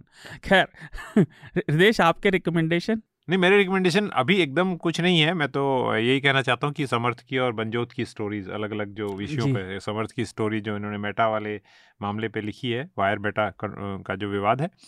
और बंजोत ने स्टोरीज अभी की बात नहीं है हंगर इंडेक्स की नहीं है बल्कि पहले उन्होंने काफ़ी वैक्सीन को लेके भी अच्छी रिपोर्ट्स की हैं और मैं उन्हें काफ़ी समय से जानता हूँ। उसके अलावा एक हल्का फुल्का पढ़ने के लिए कोई नई किताब नहीं है पुरानी किताब मुझे याद आ रही है इसलिए कि अभी आपने जो बातें की बेस्ट सेलर की बात एक राइटर हैं विवेक शानबाग कन्नड़ राइटर हैं। जी। और ये उनका एक और इंटरेस्टिंग रिश्ता बताता हूँ कि वो सन इन लॉ हैं यू आर अनंत मूर्ति के। तो अच्छा। उन्होंने किताब लिखी घाचर घोचर। तो मैं मेरे को जब एक बार बुलाया गया एक जगह दून स्कूल में बोलने के लिए कि रीजनल राइटिंग्स पर तो मैंने अपने दोस्त से कहा यार मुझे कुछ बोलना है कुछ पढ़ने के लिए सजेस्ट करो। तो उन्होंने कहा किताब अभी आई है घाचर खुचर पुरानी बात है आज की चार पाँच साल पुरानी। तो ये मैंने और खुशकिस्मती से मुझे एयरपोर्ट में वो किताब दिख गई। तो चालीस चालीस मिनट की फ़्लाइट में मैंने काफ़ी कुछ वो किताब पढ़ी सौ पन्नों की किताब है मैक्सिमम। जी। बहुत अच्छी किताब है। तो और फिर मैंने उनको फ़ोन किया विवेक जी को। कि सर मैं आपकी किताब को हिंदी में ट्रांसलेट करना चाहता हूँ। कहा ये तो कई भाषाओं में पहले ही ट्रांसलेट हो चुकी है। तो बहुत अच्छी किताब है बहुत लाइट और लेकिन ज़िंदगी का फलसफा है उसके अंदर Ghachar. Ghochar is a wonderful book and beautifully translated अंग्रेज़ी में। मैंने हिंदी में नहीं अंग्रेज़ी में पढ़ी है पर हिंदी में भी वो ट्रांसलेटेड अगर कोई पढ़ना चाहे तो। धन्यवाद ये तो अभी मंगाता हूँ मैं। हाँ बिल्कुल। थैंक यू सो मच धन्यवाद हृदय जी। मेरे तीन रिकमेंडेशन हैं हमेशा की तरह। पहला न्यूज़ लॉन्ड्री हिंदी पर अश्विन की एक रिपोर्ट है, जो गांबिया में कफ सिरप से मौतें हुई। तो उसको लेकर क्या सारी पेचीदगी चल रही है? जो सर्टिफिकेट था, फिर जो दिनेश ठाकुर ने एक स्टेटमेंट दिया और एक प्रशांत रेड्डी जी ने एक इंटरव्यू में फिर ड्रग कंट्रोल अथॉरिटी ने उन्हें नोटिस दिया है तो वो रिपोर्ट है। दूसरी, हमने जो बात की पर्यावरण की और वो हम, हमारा पेट पीव है तो एक डब्ल्यू, डी डब्ल्यू हिंदी की है कि एनर्जी का जो ये ट्रांजैक्शन इस समय चल रहा है रशिया की वजह से जो समीकरण बदल रहे हैं उसकी वजह से जो क्लाइमेट के अकॉर्ड थे कई बार वो अफेक्ट होते दिख रहे हैं तो वो वो देखिए और पढ़िए सॉरी और दूसरा साइंटिफिक अमेरिकन की रिपोर्ट है। इसका मैंने पहले भी ज़िक्र किया है लेकिन नई अपडेट आई है इस पर दो दिन पहले। थ्वेट्स ग्लेशियर यूके के साइज़ का वो पिघल रहा है। ये तो साउथ साउथ पोल से टूट रहा है और उस बहुत तेज़ी से हो रहा है वो। हम्म, नहीं ये तो बड़ी इंपॉर्टेंट बात है मैं लोगों के लिए कॉन्टेक्स्ट थोड़ा सेट कर दूँ तीस सेकंड में क्योंकि जो ये पूरा यूक्रेन वॉर हुआ है जो इन्होंने अपने पेरिस गोल के लिए जो अपने कमिटमेंट किए थे देशों ने वो सब डिसरप्टर की तरह हुआ है ये वॉर तो अब फॉसिल फ्यूल पर वापस लौट रहे हैं सारे यूरोपियन देश भी और चाइना जो है इस वक्त बहुत बड़ा सेलर बन गया है क्योंकि रशिया ने जो बाल्टिक सागर से उनकी जो जाती पाइपलाइन पाइपलाइन यूरोप को उसको रोक दिया है तो वो लोग चाइना इसका फ़ायदा उठा के कह रहा है उनको कि हमसे लीजिए अब उनके पास कितनी एनर्जी है कितना तेल है कितना कोयला है तो ये वास्तव में पढ़ना काफ़ी इंटरेस्टिंग रहेगा। ये और थ्वेट्स ग्लेशियर का ज़रूर पढ़िएगा मैं बहुत ऑब्सेस्ड हूँ उससे कि वो जिस साइज़ का ग्लेशियर साउथ पोल से वो टूटने वाला है।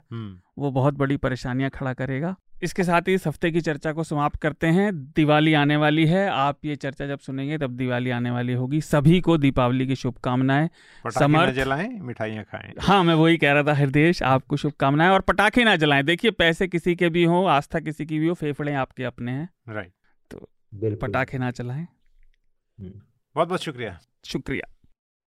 धन्यवाद। न्यूज़ लॉन्ड्री के सभी पॉडकास्ट ट्विटर आई और दूसरे पॉडकास्ट प्लेटफॉर्म पे उपलब्ध हैं। खबरों को विज्ञापन के दबाव से आज़ाद रखें। न्यूज़ लॉन्ड्री को सब्सक्राइब करें।